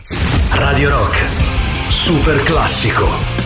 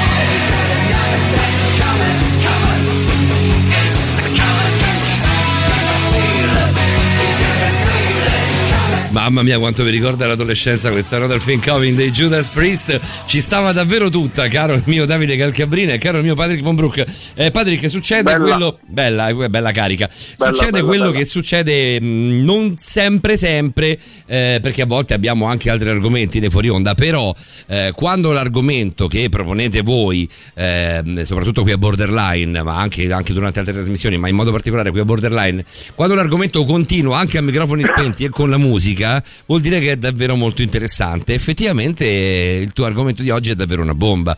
Nel senso, io e Davide ci Sono- siamo riportati in fuori onda, ci siamo riportati in fuori onda delle nostre esperienze personali, eh, per cui effettivamente se, se ci si fa caso è come dici tu. Sì, Ma anche c'è- altre 899 106 e 600 c'è chi manifesta la, la sua curiosità proprio per, per questa tematica. Che devo dirti ancora grazie, perché da quello che ero andato a vedere io mi sembrava una cosa di un complicatissimo. Da, da- da- da il, il famoso effetto Mozart, ho trovato un po' di tutto, invece tu l'hai Sì, ha spiegato- trovato proprio un'altra lingua, L'hai- Calcabrina, l'hai, spiegato con un pragmatismo, fortunatamente per me. Posso Spero... dire che è il difetto di Tolle, ecco il difetto di Tolle che secondo me è un pensatore che io, che io veramente ho letto e amato e leggo e rileggo perché secondo me è importante che scrive secondo me è un po' complesso, io ritengo la semplicità di scrittura non un sinonimo di pochezza verbale ma una qualche cosa di meraviglioso. Karl Marx ha conquistato quasi due terzi del mondo con un libro di 80 pagine comprensibile a tutti, quindi Sì, esatto. eh, eh, le- l'esercizio di rendere comprensibili cose che comunque poi riguardano ognuno di noi. Cioè, eh, io per esempio il mancato riconoscimento di mio padre, di cui parlo così oggi liberamente, è una cosa che mi si è riproposta tante volte ed è qualcosa che se ti si ripropone come può essere un tradimento, come può essere un rapporto non risolto con la mamma, con eh, un partner che in qualche modo ti ha creato un problema a livello sessuale, ti si riproporrà sempre. E Quindi i quindi percorsi io- sono due, eh, sia individuarlo nell'altro per poter sfruttare quelle che magari possono essere Sì. le chiavi per non esserne vittime eh, all'interno del, del rapporto stesso con O per questa persona, risolverlo. ma anche sì, per risolverlo, ma anche eh, capire il proprio di corpo di dolore, tanto da non esserne schiavi. Assolutamente sì, Davide.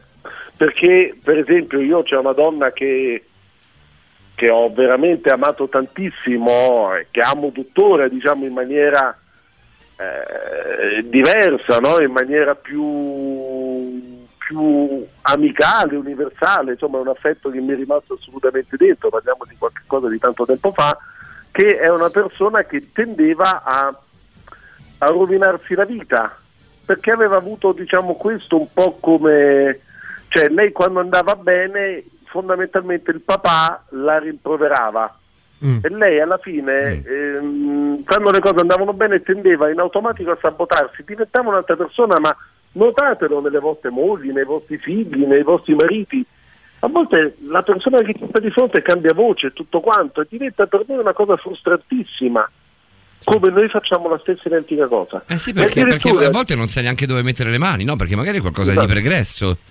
Dove Esatto, tu, dove tu al nel, rapporto di coppia, in questo caso, visto che parliamo di coppia, ma può essere immagino Certo. anche amicale, lì è più facile parlare. Il rapporto di coppia magari non c'entra nulla, tu non c'entri nulla, è una cosa precedente, come, come stai descrivendo tu.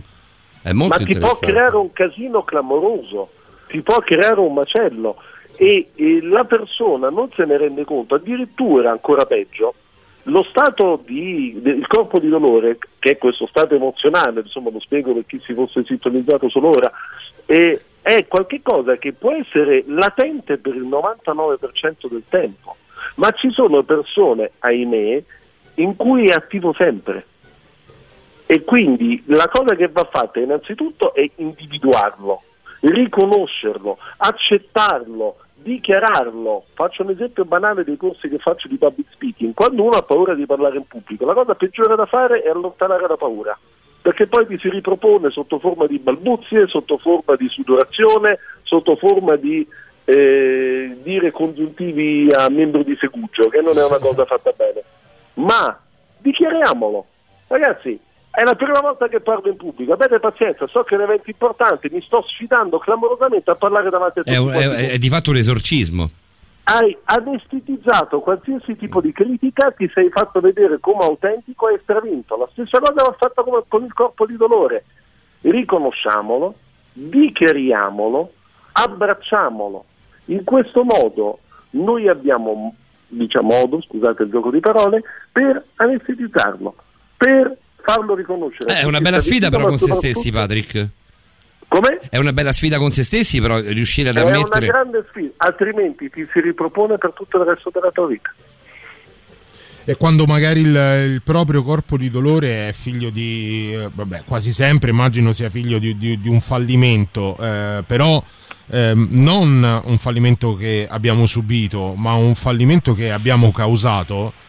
Il, il processo è diverso, cioè mi spiego meglio, eh, devo in qualche modo innanzitutto accettarlo io prima di, di poterlo dare, di, di- di poterlo affrontare con eh, il danno poi è doppio, nel senso che l'altro che lo subisce può sentirsi causa di un qualcosa, causa del mio dolore. Cioè, pu- puoi rispondere, Davide, Patrick, puoi rispondere visto che la domanda è molto interessante e anche un particolare. Possiamo passare alla novità, rimani con noi, passiamo a novità e poi rispondiamo a Davide? Ok, Così allora tra- andiamo sul concetto di perdono, che è una cosa molto importante quello che ha introdotto Davide. va bene, a tra poco. Brand new music. La musica nuova a Radio Rock.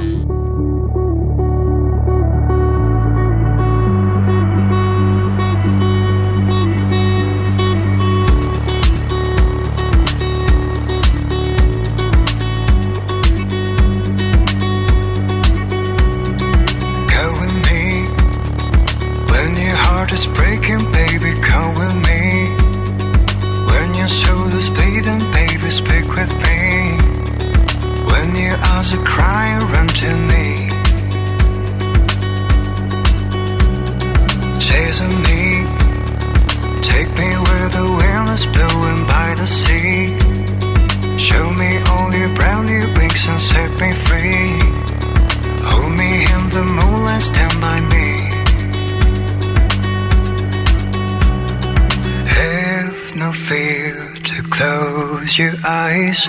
Let's release our spirits. I fall asleep, so then our bodies turn blue. I'll be with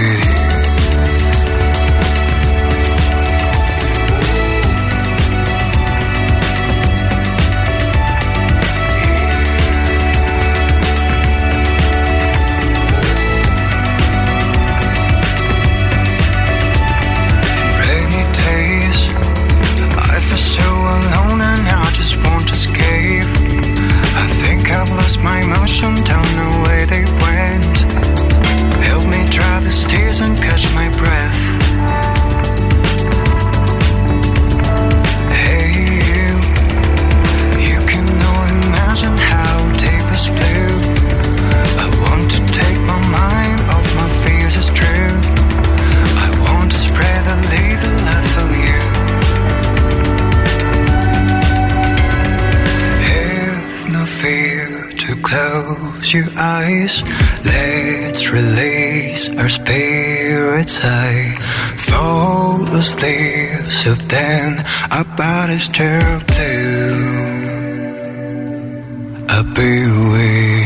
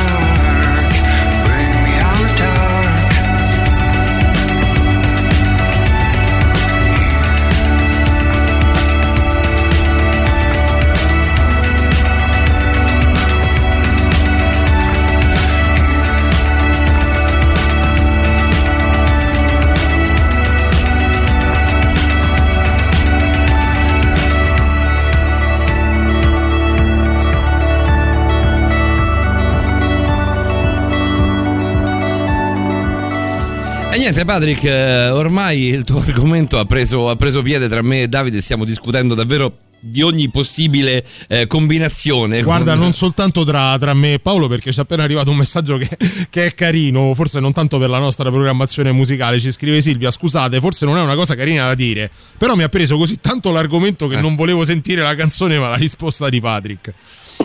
Eh è anche molto bella poi la canzone che abbiamo appena sentito. Sì, è una bella novità questa qui, è vero. Ma allora, eh, andiamo un attimo sul discorso di perdono. Eh, noi quando ricor- allora, io ho fatto, eh, stasera faccio outing su tante cose. Io da bambino ho fatto una cosa atroce. Ho ucciso un gatto. Avevo 5 anni, 6 anni, neanche l'ho fatta apposta. Cioè, non è stato, sai, quando i bambini diventano un po' più cattivi. No, mm, è stato quasi un incidente. Eh, diciamo, ci ho messo un po' del mio, ma non, è stato diciamo preterintenzionale.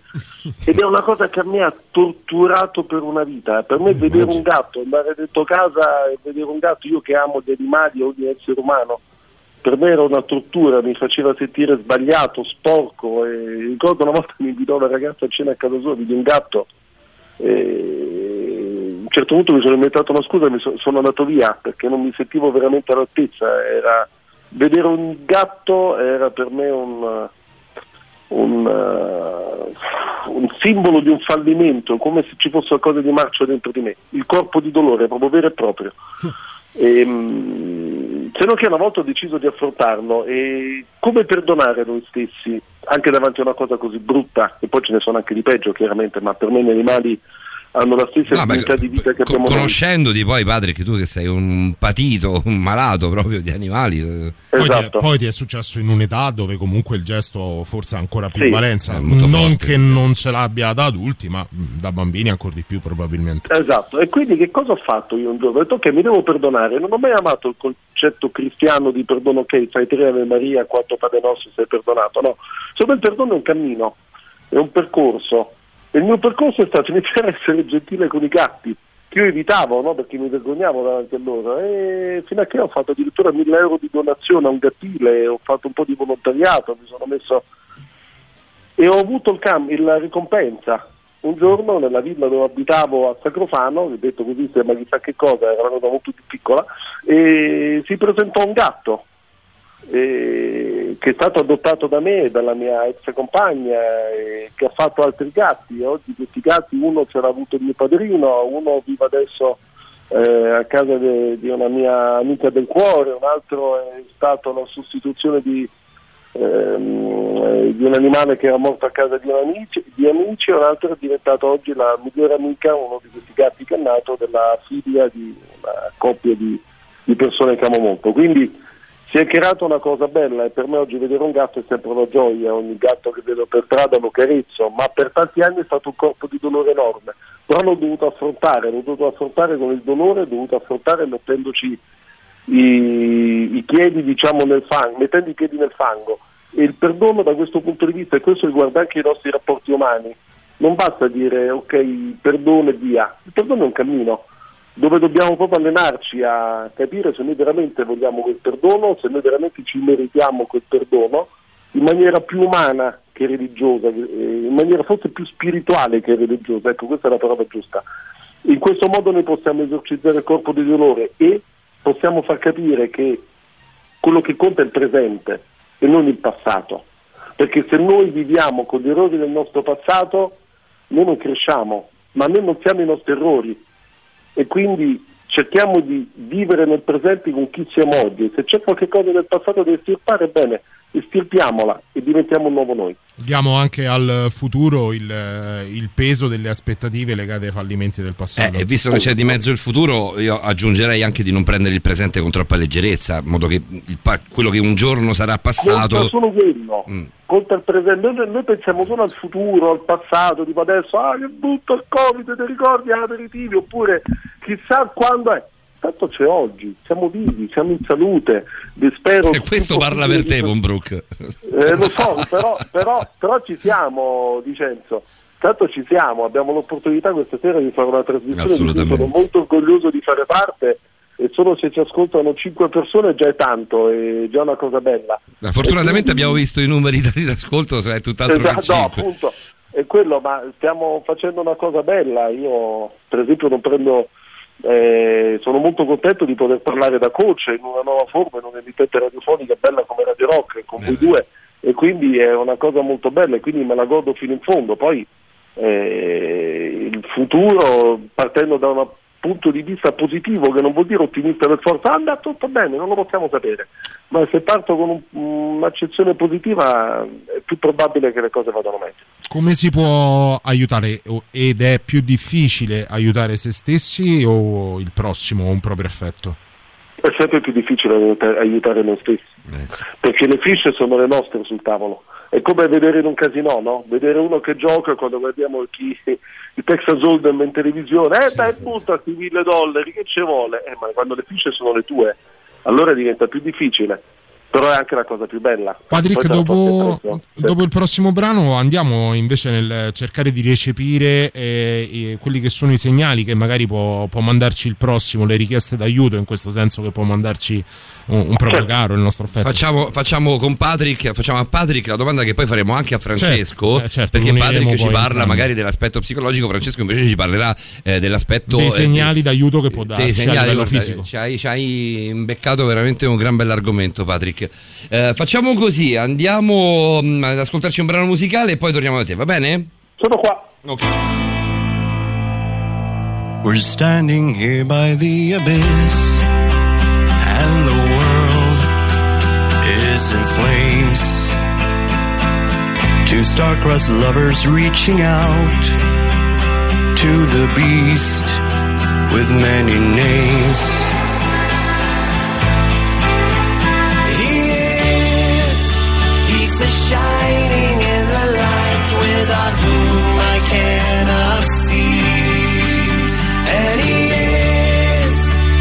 Insurrection, he is fight, he's the force that made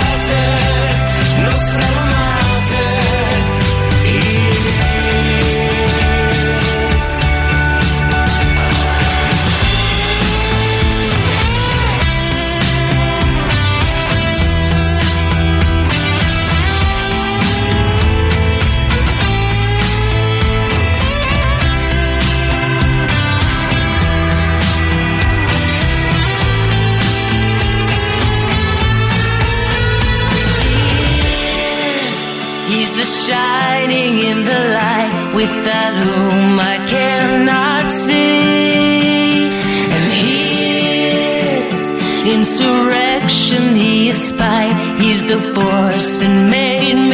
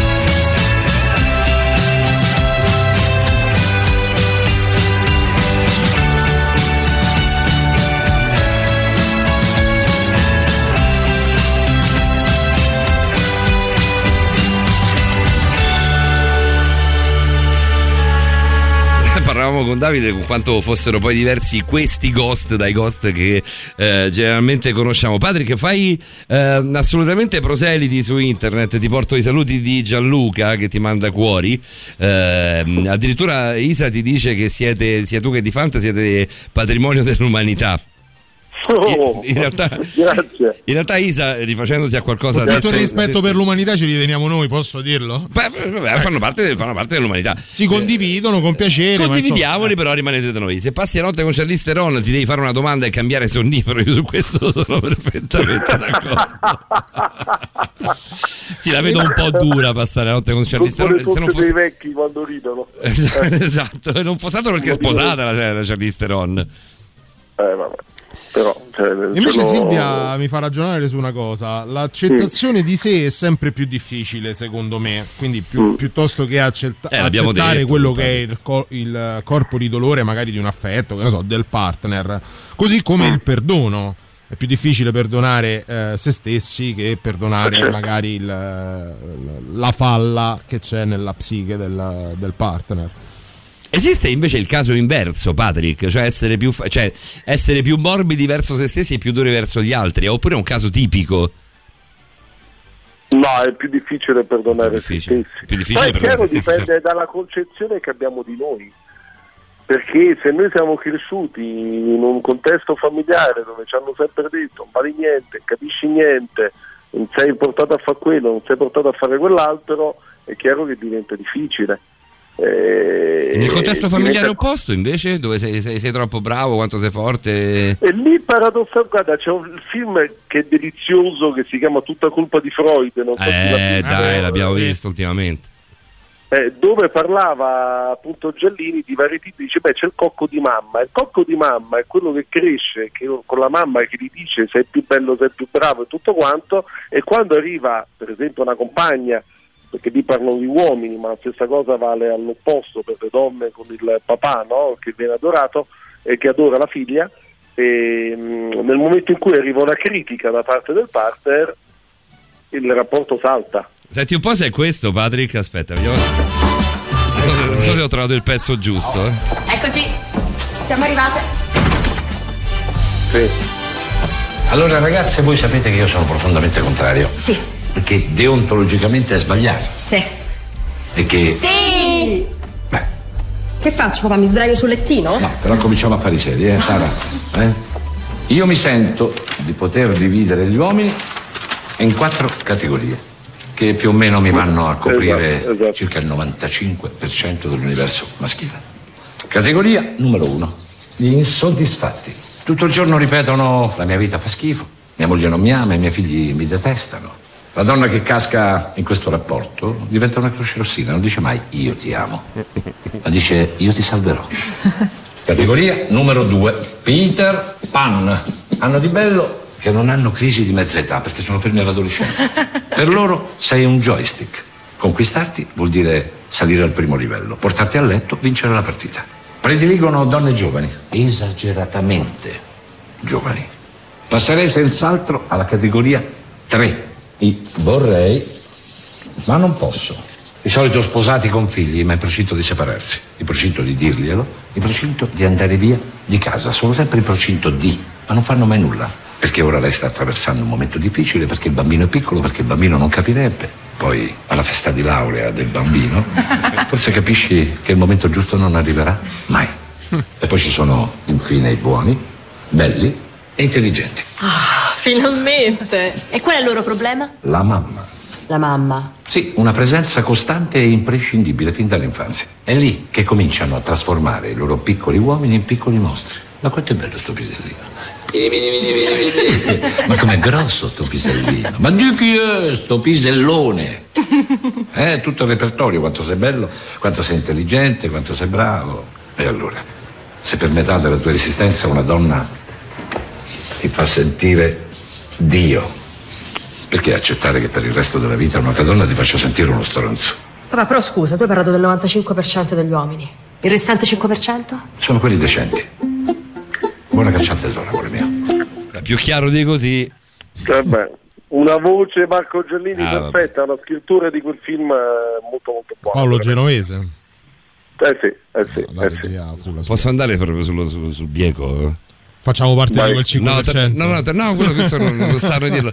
Ma tra la Puccini ehm, e, la, e, la, e la foglietta. Ma la fai finire. Vabbè, così, scusate, andiamo un po'. chi piaceva molto La foglietta, della piccolina? la, la foglietta tutta la vita, posso dire la mia. No, la piccolina mi piaceva a me. Ah, la piccolina, sai che non mi ricordo come si chiama? Eh, le- che non so che altro aveva fatto, non mi ricordo anch'io, ma secondo me la foglietta è molto bella, ma la piccolina secondo me era molto particolare, c'era una bella grinta negli occhi. e- Sono, sono molto belle tutte e tre, eh. La figlia, quella che faceva la figlia più piccola? Sì. La, Sì, la Adria- la. Adriani? Laura Adriani?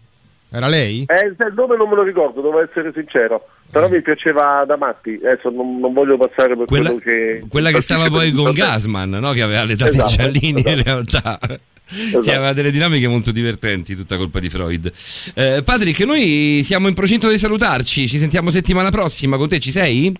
È sempre un grande piacere, ci sentiamo domenica prossima. Patrick, davvero grazie perché ci hai aperto, ci hai aperto un mondo, un qualcosa su Vabbè, cui vabbè. rifletteremo in tanti, lo faremo, lo faremo noi per primi. E grazie soprattutto perché se mi fosse tenuto a quanto trovato su internet mi avrebbe terribilmente annoiato. Avremmo sviato completamente Invece è una, è una chiave dell'esistenzialismo che trovo veramente molto utile, il restare presenti al presente.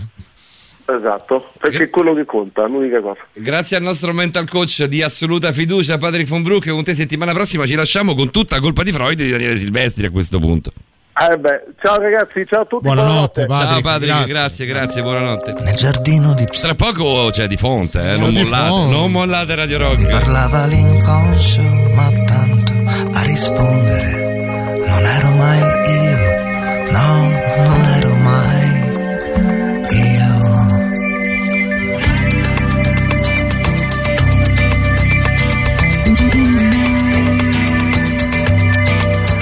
Tutta colpa di Freud e dei suoi sordidi inganni, se le cose fra noi sono sempre le stesse da anni e poi è colpa sua se non ti so dimenticare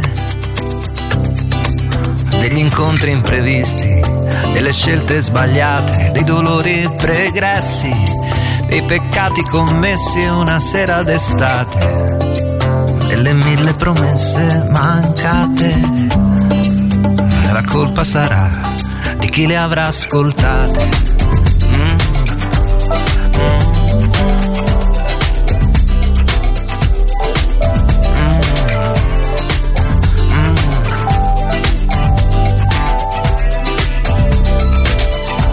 A cosa serve la scienza? A che serve il sapere? Se la donna che voglio non la posso nemmeno volere.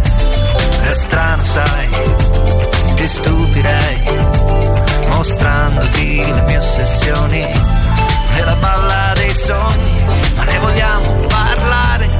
La verità è che i sogni sono immagini riflesse, sono specchio d'acqua immobile, svaniscono provandoli a toccare. Mm. Colpa di Freud? Eh. Tutta colpa di. Tutta colpa di Freud. Perché è colpa di Wagner. Se il giorno che ti ho vista ho preso la mia vita e l'ho lanciata alla conquista come colpa di Dante. Se resterò in silenzio, intanto che accompagna allegramente la mia anima all'inferno. La mia anima all'inferno. La mia anima. La mia anima all'inferno.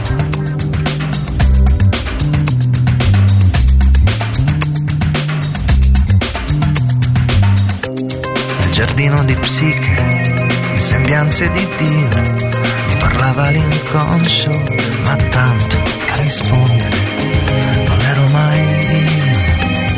Ti voglio bene, ma non posso stare qui. Ti voglio bene, ma capiscimi, capiscimi.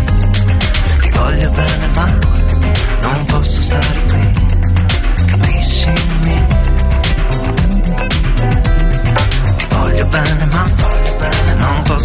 stare qui, posso stare qui. Ti voglio bene ma capisci me? Ti voglio bene ma voglio bene. non posso stare qui, posso stare qui. capiscimi.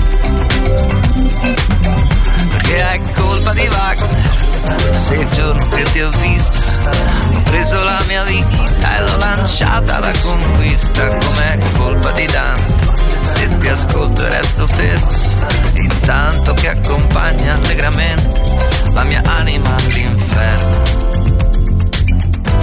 la mia anima all'inferno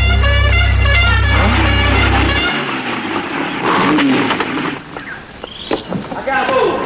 Ci avrei da fare una quartata uno. Di che si tratta? Ma che è un incidente? Se è un incidente è un traumatologico, sta a seconda a destra. No, non è un incidente, come posso dire, sta a mano del suo, si piega tutto mettendosi come la mano qua, no? Io dico che potrebbe essere una crisi nervosa. Per me non è una crisi di nervoso. Chiaro, che cazzo c'entrano i nervi? Potrebbe essere tutto o niente. Tocca farlo visitare, portarlo all'osservazione e chiamare il dottore. A proposito, ma c'è sta il dottore? Ci sta, ci sta. C'è sta il dottorino. E come non ci sta, e come non ci sta il dottorino. Buonanotte Francesco di Font, ben trovato. Buonanotte, buonanotte Paolo, buonanotte Davide, buonanotte a tutti gli ascoltatori e ovviamente a tutte le ascoltatrici. E che fai delle perdite, fai? Eccola Eh. Buonanotte Per Francesco. cavalleria. Buonanotte. Buonanotte, buonanotte. Già arrivano i cuori.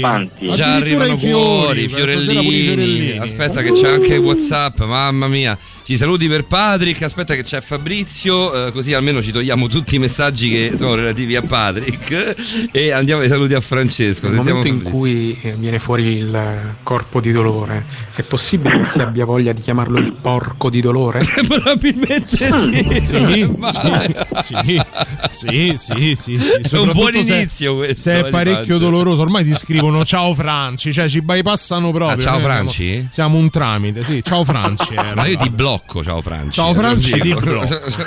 Franci, non blocchiamo nessuno, però su ciao Franci rosico proprio. Quantomeno un giallo te lo diamo. Al prossimo ciao Franci ti fai una diretta fuori. Come stai di font? Bene, bene, Benone, Benone puntata interessantissima Vero. anche stasera tra Patrick e Alessandro, due temi molto molto caldi, tra la violenza, appunto tutto quello che succede sui social e il corpo di dolore che effettivamente anch'io non conoscevo questa teoria di E Edgar allora? Tolle, Tolle, giusto? Tolle, tolle, tolle. tolle, Perfetto. Sì, sì, sì, compreso appunti su tutto, assolutamente. Cominciamo, E cominciamo da proprio, Patrick. sì. Esatto, vai. Certo, Vai. certo, partiamo da lui. E il corpo di dolore è molto interessante, tutta la, la parte teorica di Patrick. E la cosa interessante è che il dolore psicologico attiva le stesse aree del cervello del dolore fisico, lo sapevate? Dai. Quindi effettivamente un dolore psicologico, che può essere anche un dolore sociale, per esempio l'isolamento, l'esclusione, è comunque un dolore psicosociale. È un dolore forte accende- l'isolamento, l'esclusione. Eh certo, certo, quindi anche il dolore sociale è una forma di dolore psicologico. Accendono le stesse aree del cervello che è la corteccia cingolata anteriore e la corteccia somatosensoriale, che si accendono esattamente come se ci fosse un pizzicotto o una ferita. Quindi è vero che si soffre, si soffre nel senso fisico, come diceva anche prima Patrick, quindi bisogna assolutamente il più possibile evitare, riparare, come ci ha dato anche nei suoi suggerimenti Patrick, queste situazioni, perché ogni volta che il dolore si ripresenta come ricordo, come stimolo esterno, come pensiero, è, un dolore fisico che, che prova il nostro corpo, che deriva dal dolore psicologico, quindi bisogna fare molta attenzione. Ci arriva una domanda per te, ma ovviamente stando da questa parte del microfono faccio prima la mia di domanda, poi magari questa domanda Bella, ce la teniamo per così, il, eh. per il blocco successivo. No, ringrazio tutti coloro che ci stanno scrivendo, come al solito in questo t'arriva spazio. di nello Fanta, spazio arriva di la Francesco, valanga di questa- Arrivano donne a Iosa, neanche. beh, Io pensavo dormissero, va bene. È arrivato così. anche Gianluca, che È ha arrivato salutato anche Gianluca, ma ha salutato anche Patrick, giustamente. Eh beh, no, certo. la domanda è, tornando a quello che è il linguaggio del corpo, quindi a quella che è eh, la tua materia, eh, Francesco, nel caso specifico del corpo di dolore, eh, quel frangente in cui l'altro, ora ipotesi classica il partner, ma potrebbe essere anche un fratello o un caro amico, ehm, mentalmente, passami il termine, switcha nel, nel- nel down legato a- al suo dolore. Come lo capisco dal suo corpo? Co- co- cosa, Allora, cosa ci traspare? sono, ci sono dei segnali innanzitutto sul viso per cui riconoscere il vero dolore. È una cosa molto utile anche per esempio per i medici perché ci sono dei segnali di falso del dolore quando tu fai finta di provare dolore, muovi dei muscoli facciali, quando invece provi il vero dolore ne muovi altri. Quindi attenzione, questa è la cosa Mm. interessante. Il vero dolore si riconosce ehm, perché il- diciamo, le labbra superiori si rialzano il labbro superiore si alza, si formano delle rughe sulla parte alta del naso, un po' come si creavano nel disgusto, mh? E c'è un restringimento dei muscoli intorno all'occhio, quindi l'occhio si stringe, è mh, simile al disgusto, diciamo, abbastanza simile come espressione al disgusto, mh? quindi è abbastanza semplice da riconoscere se uno si ricorda le sei emozioni di base. Quindi rughe sulla parte alta del naso, occhi stretti perché i muscoli li stringono intorno agli occhi e il labbro superiore rialzato, questo è il dolore neurologico, proprio quando si attiva una parte del cervello i muscoli facciali automaticamente si muovono in questo modo. Il dolore simulato? L'odore simulato Bello invece è con la, con la fronte abbassata, quando si abbassa solo la fronte, mh? come nelle sopracciglia dell'aggressività che si schiacciano in basso, o quando si sollevano le guance, però senza un coinvolgimento dei muscoli dell'occhio. Quindi guance sollevate, fronte abbassata, ma senza un'attivazione dei muscoli relativi intorno, è un finto Eh dolore. beh, a saperla cogliere, a essere Francesco Di Fanto c'è una bella differenza però. No, nel senso, No, in se- realtà- ce ne saranno altri sì. come te di, di esperti del linguaggio del corpo in Italia, non sarai mica l'unico, immagino, spero, me lo auguro. Eh, Siamo eh, molto molto pochi, però c- qualcuno c'è, ecco, insomma, non sono il solo assolutamente, no, no, per carità. eh, insomma, le differenze sono abbastanza sostanziali dal- da- tra il simulato e, e- e- e l'effettivo. Beh, in realtà sì, anche perché poi è relativo però perché quando si simula il dolore è un caso tra virgolette parziale, cioè ci deve essere una certo, situazione intorno non c'è il coinvolgimento altrimenti- effettivamente. Esatto, cioè il dolore si mostra è quando effettivamente stai male, ecco, psicologicamente o fisicamente, però ecco anche negli adolescenti, come diciamo prima, nei bambini è interessante riconoscere questi segnali legati anche magari a una chiusura particolare, quindi la mancanza di contatto visivo, no? quando parlavamo dei social, quindi bambini che stanno magari passando un momento particolare, oltre all'espressione del dolore, anche segnali particolari di isolamento e di chiusura, le spalle abbassate e la, la distanza fisica che aumenta tra le persone e manca il contatto con gli occhi, anche quelli possono essere utili eh, indizi. Francesco, ti faccio un test, le 2.31 cosa c'è? Eh, la novità, ovviamente Eh, la novità. Eh dai! La musica nuova a Radio Rock.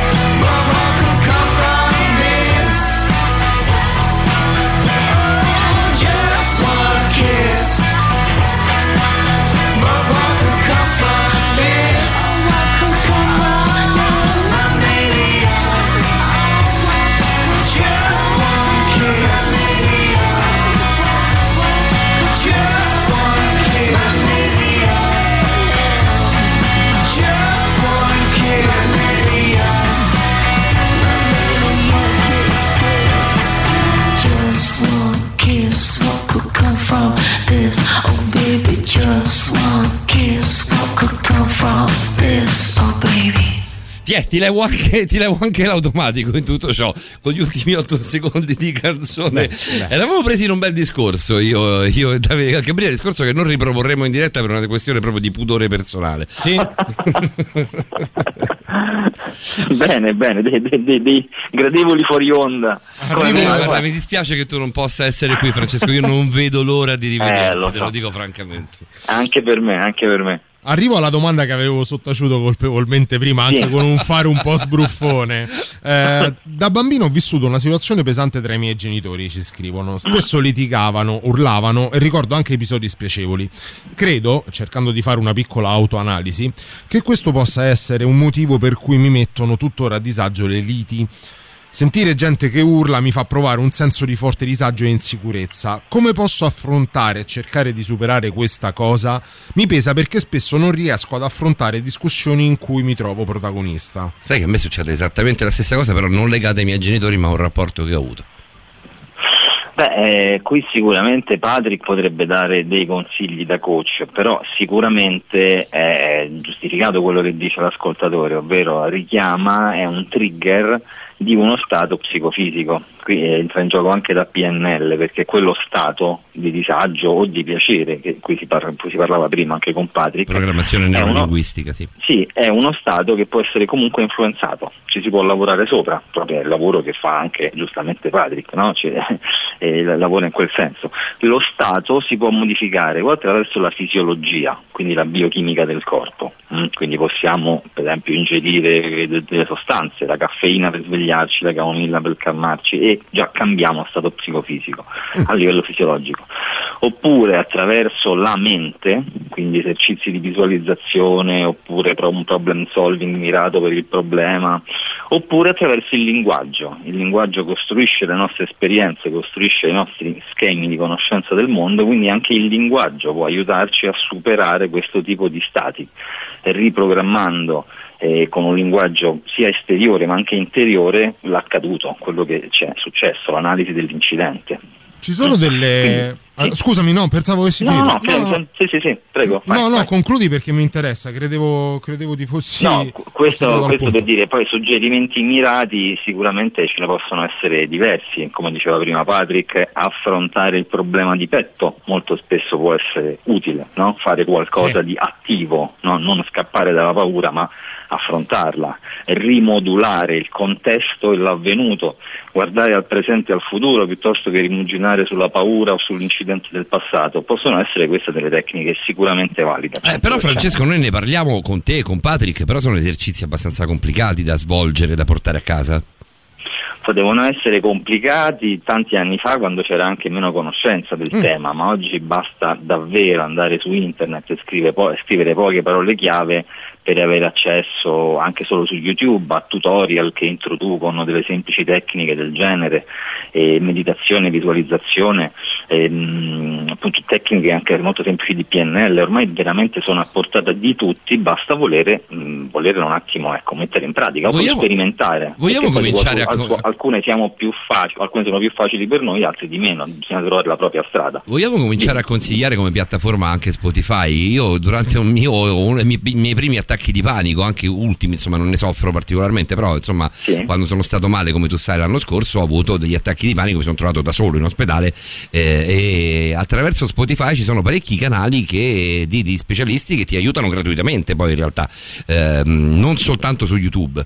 Eh, quindi anche, sapevo, anche- eh. sì, sì, sì, anche Spotify ha dei, dei podcast eh, meravigliosi e quindi aggiungiamo carne al fuoco perché ci sono delle cose su Spotify che non ci sono di fatto su YouTube Certo, certo. che No, puoi tranquillamente ascoltare ad occhi chiusi sì. Mm, quindi eh, questa era giusta una precisazione perché non ne parliamo mai di Spotify come, come piattaforma invece è una piattaforma molto molto valida No, no, è, è vero quello che... eh, Prego, prego Davide. No, volevo, volevo farti una domanda, mi, mi ricollegavo Sì. a quanto, eh, alle considerazioni che facevi precedentemente. La, la sparo così, poi se sono poco chiaro al limite specifico spara. meglio. E quali sono il linguaggio, eh, eh, le espressioni del viso, il linguaggio del corpo del non detto? Cioè in tantissime situazioni eh, vorremmo dire, vorremmo trasmettere alla persona che abbiamo di fronte eh, un qualcosa che per mille motivi possiamo so- decidere di- invece di sottacere. In quel momento il linguaggio diventa non verbale e quindi quali sono le espressioni appunto del non detto? Beh, ciò che viene trattenuto, ciò che viene non detto può essere segnalato in diversi modi, eh, con una pressione delle labbra, no? come quando Mm. nella, nella, eh, nella rabbia si, si spingono le labbra con forza tra di loro, anche quello non può non essere un segnale di rabbia, ma un segnale che si voglia chiudere letteralmente con forza la bocca per evitare di dire qualcosa, oppure mettere la mano intera davanti alla bocca o un dito. A volte ci si mette un dito in maniera inconscia come per tapparsi la bocca in fase di ascolto per evitare di intervenire. Anche nascondersi, Francesco? eh? Nascondersi sì, anche se effettivamente può essere più, più difficile, però ci si può nascondere anche dietro piccoli oggetti, si, si può mettere un bicchiere davanti al proprio corpo, no? mentre si parla con qualcuno è un piccolo oggetto di vedi. barriera, spostarsi dietro una sedia camminando per creare uno scudo con l'altro, la mancanza di contatto visivo, l'orientamento del corpo che punta da un'altra parte, questi tutti possono essere intesi come segnali di un non detto. mm? Francesco, secondo me l'argomento di Patrick eh, e tuo, insomma, per, per- di, di apertura l'abbiamo portato a casa. Dobbiamo però avventurarci anche da Alessandro Pronesti, dobbiamo tornare anche un po' indietro all'inizio della trasmissione, è un argomento molto più duro di questo. Questo è Sì, assolutamente sì. interessante e calzantissimo, ne abbiamo parlato a lungo con te e anche fuori onda e ovviamente con Patrick. Però anche l'argomento di apertura di, di Alessandro Pronesti secondo me merita molte tue considerazioni. Anche perché in maniera totalmente differente sono due casi, quelli che ci ha proposto Alessandro, dove, ne- dove si sente sempre la solita frase. eh, sembrava un'altra persona, aveva atteggiamenti diversi, Sì, vero, sembrava stare vero, bene, vero, sembrava. È vero. eh, ci ci Sì. torniamo subito dopo. Ci torniamo subito dopo eh, Son of a Preacher Man, che è un pezzo che io adoro, che non sentiamo da un, almeno che personalmente non ascolto da un sacco di tempo. Eccola qui. Billy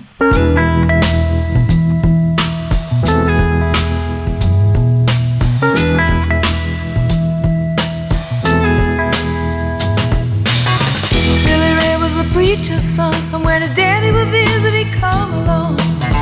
When they gathered around and started talking, that's when Billy would take me walking. Out through the backyard we go walking. Then he looked into my eyes. Lord knows to my surprise, was the son of a preacher man. The only boy who could ever teach me was the son of a preacher man. Yes, he was. He was.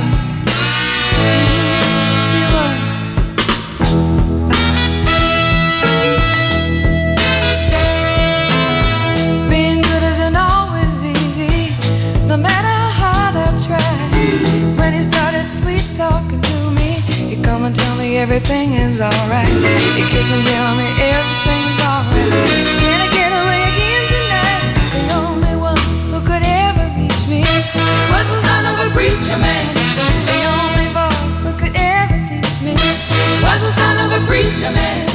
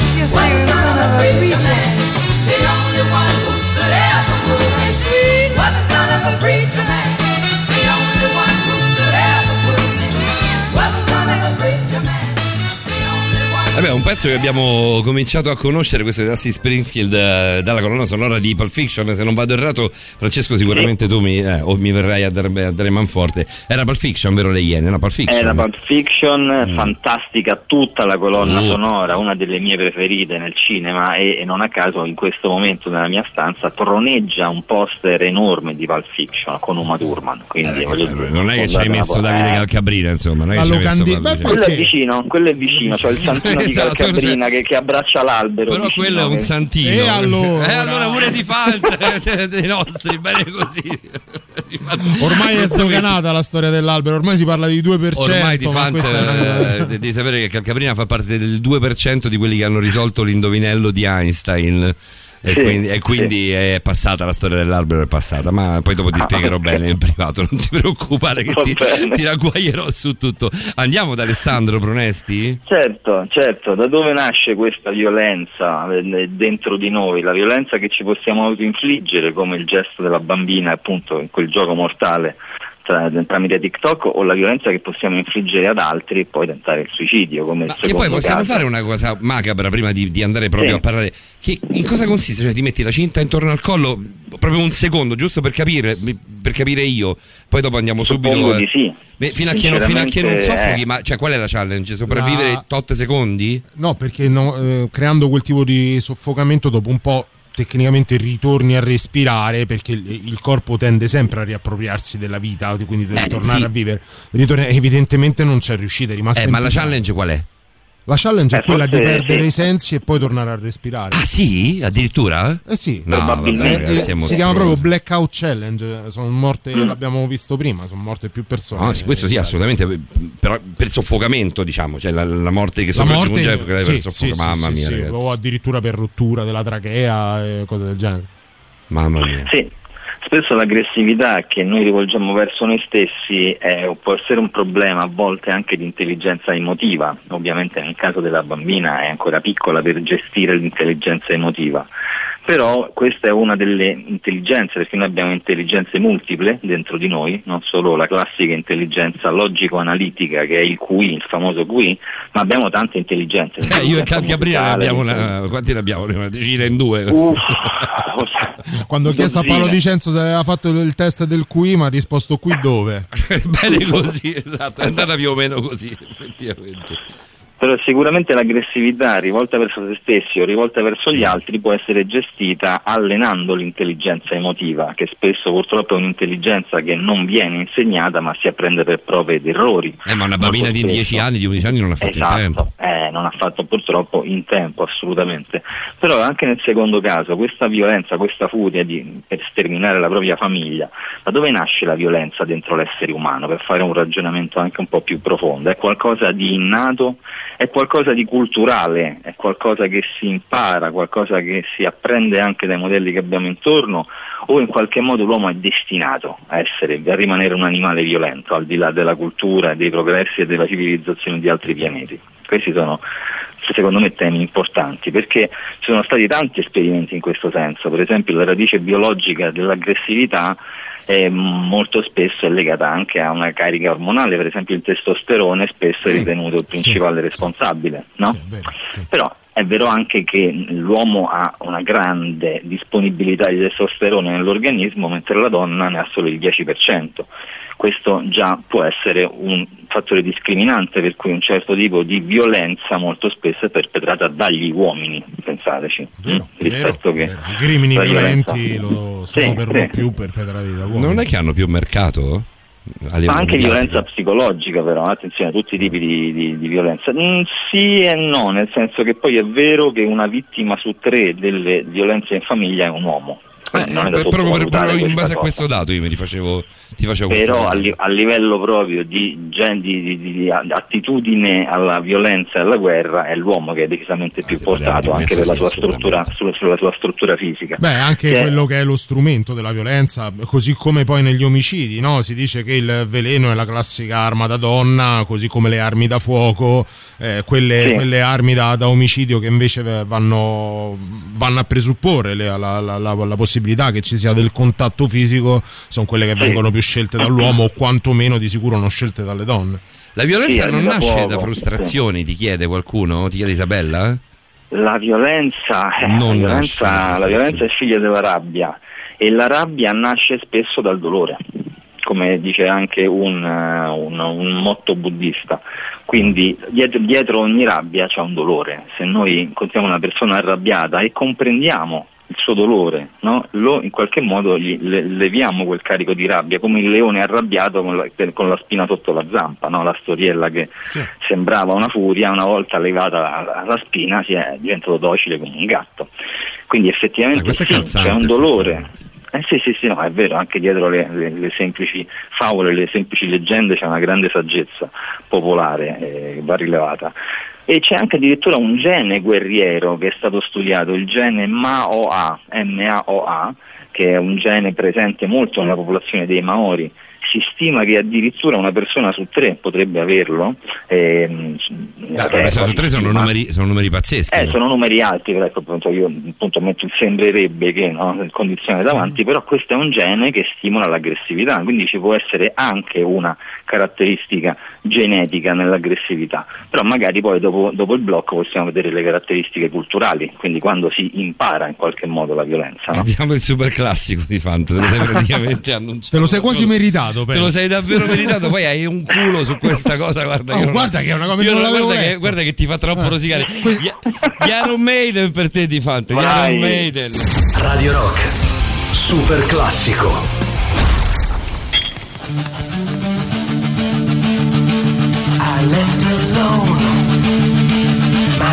Was blank.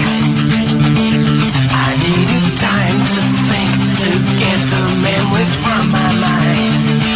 What did I see?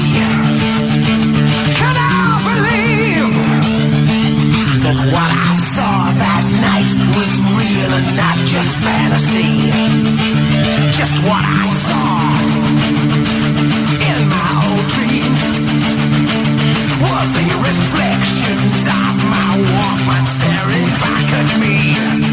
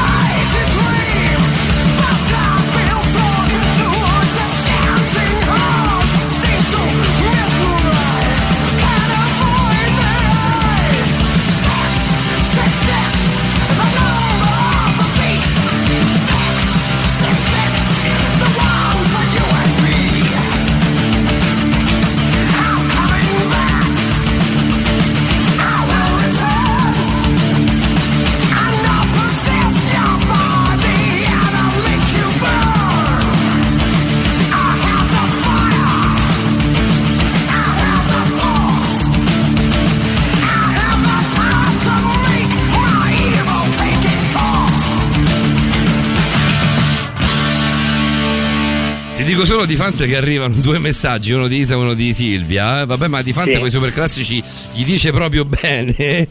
Poi di Fant merita questo e altro. Sei scandaloso di Fant.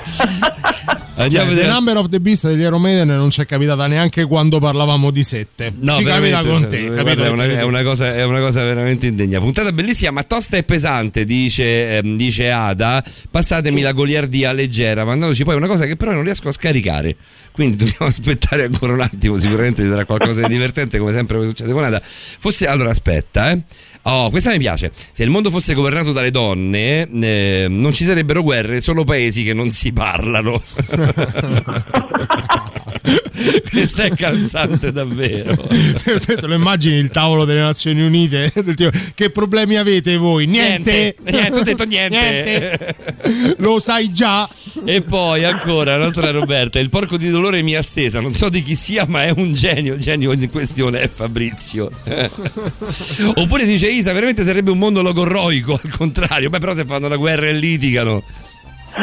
sì, vabbè, il matriarcato che eh, appunto cioè, ci sono anche libri molto interessanti che parlano di questo come forma antecedente anche, no? prim- mh, antica rispetto al patriarcato, doveva essere comunque un pochino più pacifico, no? Cioè, si, si risolvevano le cose Dai, maniera dai, di po' Fant, più pacifica. diciamocelo chiaramente, io e te siamo due, due femministi convinti e praticanti, le donne sono più fighe, c'è poco da fare. eh, Beh sì, han- han- hanno diverse marce in più in questo senso. Infatti il discorso del patriarcato è che è stato quasi imposto eh, rispetto alla natura dell'equilibrio tra uomo e donna. Perché pensate, prima l'uomo sfogava in qualche modo la violenza, la rabbia andando a caccia e rischiando la vita per, per cacciare il mammut. Quando invece si è cominciato a è allevare gli il mammut è animali, grosso. Un mammut è grosso, però l'uomo fa male, eh. arri- arrivava stanco poi nella caverna la sera, quando ci arrivava, quando ci tornava. Quando invece non si è più andati a caccia, il testosterone dell'uomo che rinchiuso dentro le città e poi nelle metropoli eh, nel futuro, eh, doveva sfogarsi da qualche parte e spesso purtroppo si sfogava sul lato fisicamente più debole, quindi la donna. E quindi anche questa può essere una causa del patriarcato, il tipo di evoluzione che, che poi eh, ha accumulato tanta violenza negli uomini, tanta, eh, fisiologicamente tanto testosterone. Potrebbe essere una lettura, ecco. Però la violenza si può imparare? Si può imparare, diceva anche Karl Popper in Cattiva Maestra Televisione, anche semplicemente dalla televisione, o meglio, la violenza che noi possiamo vedere per tante ore, o meglio un bambino magari che senza filtri, senza Sì, appunto che l'aiuto dei genitori, Esatto, no, senza il parental control che una volta non c'era no, ai tempi nostri, cioè passava di tutto davanti alla televisione. Abbiamo visto modo. Bembero e Bera di Fant. Eh, esatto, quindi a quel punto si vede la violenza come qualcosa di comune, c'è quasi un'anestesia alla violenza, no? Mm. si diventa in qualche modo anestetizzati perché si vede violenza per tante ore al giorno e non si ha più quella reazione, reazione di orrore che invece si dovrebbe avere, diventa qualcosa di naturale. Però subentra, spesso- subentra anche Sì. una competenza dell'utilizzo dello strumento, perché poi eh, quando io sento le parole, ora mi dispiace dirlo, del papà della bambina di 10 anni, eh, eh, tu ora Eh, hai tutti, tu sì. hai- ora hai tutti gli strumenti, ma quando dichiari ve- vedevi strana tua figlia, ti ha, ti ha chiesto la cinta, tu gliel'hai data, si è chiusa in bagno a farsi una doccia ed è uscita morta. Ma che ci fa? Mm. Ma perché tua figlia viene lì, strana, depressa, che ha pianto, ti chiede una cinta, va in bagno, si chiude per farsi una doccia e poi muore? No, laddove le regole Eh. della casa a, a sua Mm. detta sono quelle di dirsi tutto. a nove anni, a nove anni, eh, le regali il cellulare e sei consapevole che a 10 anni ha 11 profili, Profili, di dai, Instagram e 3 di Facebook e, e per te è, è tutto normale. Stiamo, Cioè, stiamo parlando di un angelo che non c'entra niente. e allora lì non è tanto un discorso di strumento della possibilità per, per citarti del parental control che oggi c'è, all'epoca non c'è, lì è sempre un discorso anche di manico, no? Non- non- Eh, però non pensiamo che gli adulti sappiano usare meglio la tecnologia dei questo bambini, attenzione perché eh, voglio dire le, le- le chat di persone adulte che, che vengono come dire usate male, no? letteralmente ne, ne conosciamo tutti, quindi è, arrivato il tele- è nato il telefono e l'adulto improvvisamente sa come usarlo, c'è bisogno di un'educazione, diceva McLuhan che il miglioramento delle tecnologie di comunicazione avrebbero portato a un peggioramento della qualità della comunicazione perché non ci sono le, non ci sono le questo, istruzioni dell'uso. E quindi come fa un adulto che forse per primo, non lo so in questo caso, eh, ovviamente sto parlando per ipotesi, che forse per primo non sa come usare quei, quei mezzi, come può insegnarli a qualcun altro? È la, domanda, è la domanda che faceva Davide all'inizio al professor Eh. Pronesti, cioè come saranno i nostri figli tra quando, ci- quando ci- già ci passiamo 40 anni, quando avranno Sì. 14-15 anni, insomma sarà... Anche perché poi nel caso specifico parliamo di, un- di- genitori che rispetto ai figli o ora vittime si passano non più di vent'anni. Esatto, noi, siamo- noi che non abbiamo figli, insomma ci, passiamo, cui, ci passeremo eh, parecchio sul cioè, se, se ti passi 30, 35 o addirittura 40 anni con tuo figlio, che magari non è proprio consuetudine, ma neanche una rarità, forse ti mi viene da pensare che potrebbe essere addirittura più difficile. Eh, sorrido per il messaggio di Gianluca che è un messaggio privato quindi non, non leggo, però lo stesso Gianluca ti dice la violenza nonostante il gene è una scelta.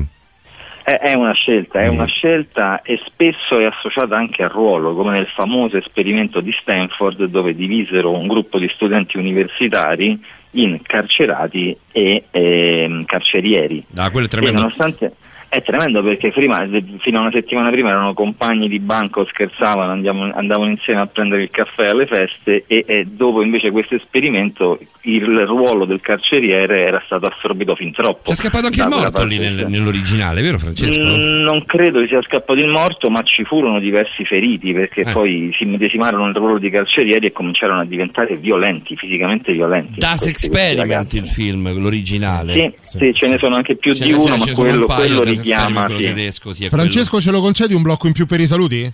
Ma certamente, cari. An- Anche perché c'è la novità, ci sono i Biffi Clyro, a me piace da morire questo pezzo. A tra poco di Fanta, tra poco. A tra poco. La musica nuova a Radio Rock.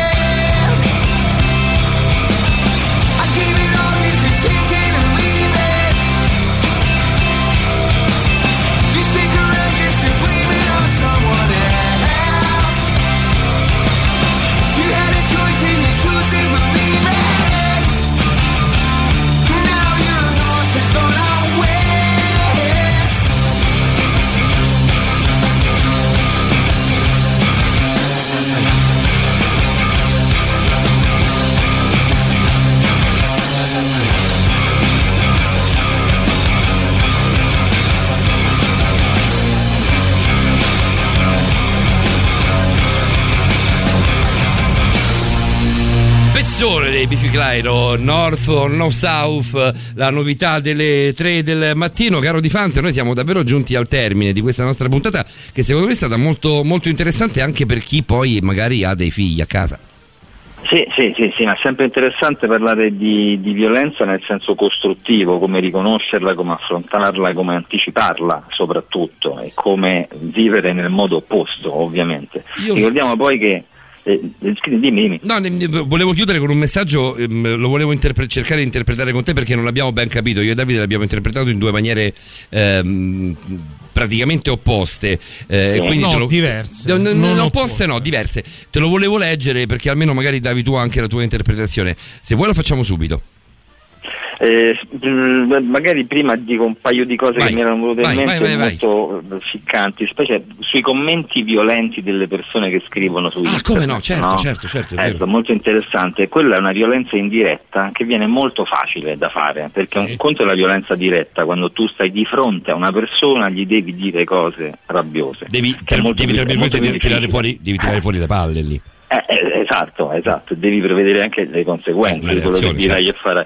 Invece è tanto comodo no, questo tipo di interazione indiretta, quindi molto spesso si sfoga la frustrazione, si sfoga un tipo di violenza psicologica attraverso questa comunicazione indiretta che ci fa sentire sicura- al sicuro. E attenzione anche a tutti i messaggi di violenza che si, eh, che- che si assorbono tramite i social attraverso il rimbalzo delle notizie della politica. Vedete quello che è successo al Campidoglio con Trump, i messaggi di odio di Salvini. Pericolosissimo. Eh, beh, cioè, quindi parliamo di mostri, di mostri della comunicazione che danneggiano il tessuto culturale e la testa delle persone. Quindi facciamo anche tanta attenzione a condividere o a, o a mettere nella giusta luce queste persone, quella negativa. A eh, me rimase- importante. è rimasta molto impressa, la cito sempre, la puntata eh, in cui parlammo della bolla social, in cui Davide ci parlò della bolla social, poi ci, fui, eh, ci, ci- ci- foste anche tu e, e, e- e Patrick, ovviamente insieme ad Alessandro, a, a rinforzare quell'idea della bolla social che per me non esiste, nel senso io non avendo social non mi baso sulle notizie dei social. Conosco persone, ho persone in, in gruppi di amici che si basano, è evidente che si basino soltanto su quello che leggono sui propri social, ma i propri social sono mirati. Quindi ecco là che il mio amico eh, Giovanni, per fare un nome, mi posta eh, delle cose che eh, legge sul blog di Salvi, sulle, sulle pagine Facebook di Salvini piuttosto che della. Meloni, però là si ferma. Certo, a me non- interessa non va molto quello, a me, a Paolo, interessa molto quello che dice Salvini e che dice la Meloni, perché sono di idee completamente opposte. Quindi Mhm. più, prima di andare a vedere cosa pensa, non lo so, adesso la Bonino, che, che- che- che- che- che- che ho votato, quindi a cui sono stato abbastanza vicino politicamente, vado prima a vedere cosa pensa Salvini e la, e la Meloni. Bisogna sentire tutte le fonti e soprattutto Eh. attenzione alle fonti accreditate e ragioniamo con la nostra testa. E bisogna ragionare con la nostra testa. A me Eh, sembra che le la persone che sono chiuse in questa bolla di cui abbiamo abbondantemente parlato tanti, tante ormai puntate fa, sembrano, sembrano poche, ma in realtà sono davvero tante, eh, non si ragiona più con la propria testa. Io non voglio demonizzare i social, però non riesco ad Anche se la bolla social ha portato alla luce in maniera spiccata quella che è una tendenza umana che c'è da sempre, da molto prima dei social, cioè il La, contorno. pi- la pigrizia, la Sì, pigrizia sì, primo. la tendenza a contornarsi di persone che tendono ad avvalorare con comportamenti più o meno espliciti, espliciti Certo. quelle che già sono le nostre convinzioni. Esatto, che è un fatto di pigrizia e anche di debolezza nel, nel fattore del confronto. È tanto comodo no? sentire solo quello che ci fa bene, ci fa sentire al sicuro, ma invece la vita è confrontarsi, è crescere, altrimenti manca proprio la crescita senza quel meccanismo di, di confronto col diverso, come dice giustamente Paolo. Cominciamo a salutarci, Francesco. Cominciamo da Gianluca, che è molto carino. Ci scrive: Vi voglio bene, fate tanta bella roba. Grazie, Gianluca. Gianluca è davvero Gianluca. carino ed è sempre presente. Così come Fabrizio, che ci dice: Guarda, te la faccio vedere perché fa troppo ridere.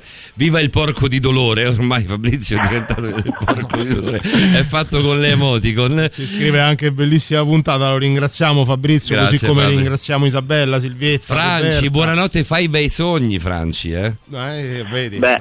No, cioè, non è roba mia, questa non, non è farina del mio sacco di Fante, è farina Eh. del sacco di qualcun altro, farina del sacco di Isabella nello specifico.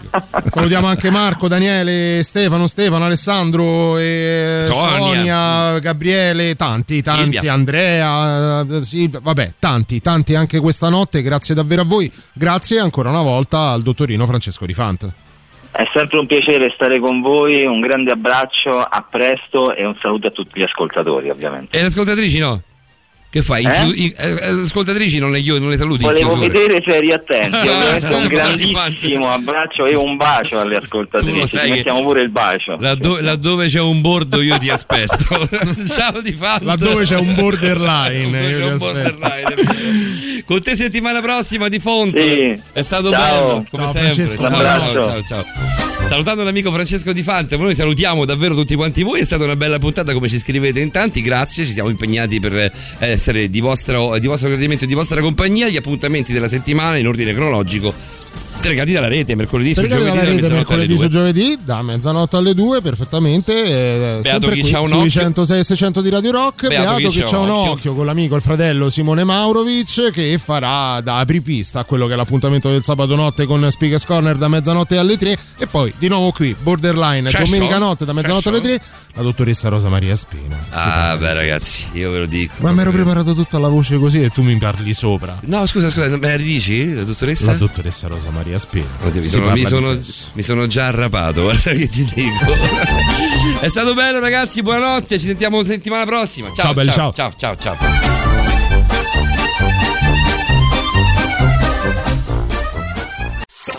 Radio Rock Podcast. Tutto il meglio dei 106 e 600 dove e quando vuoi.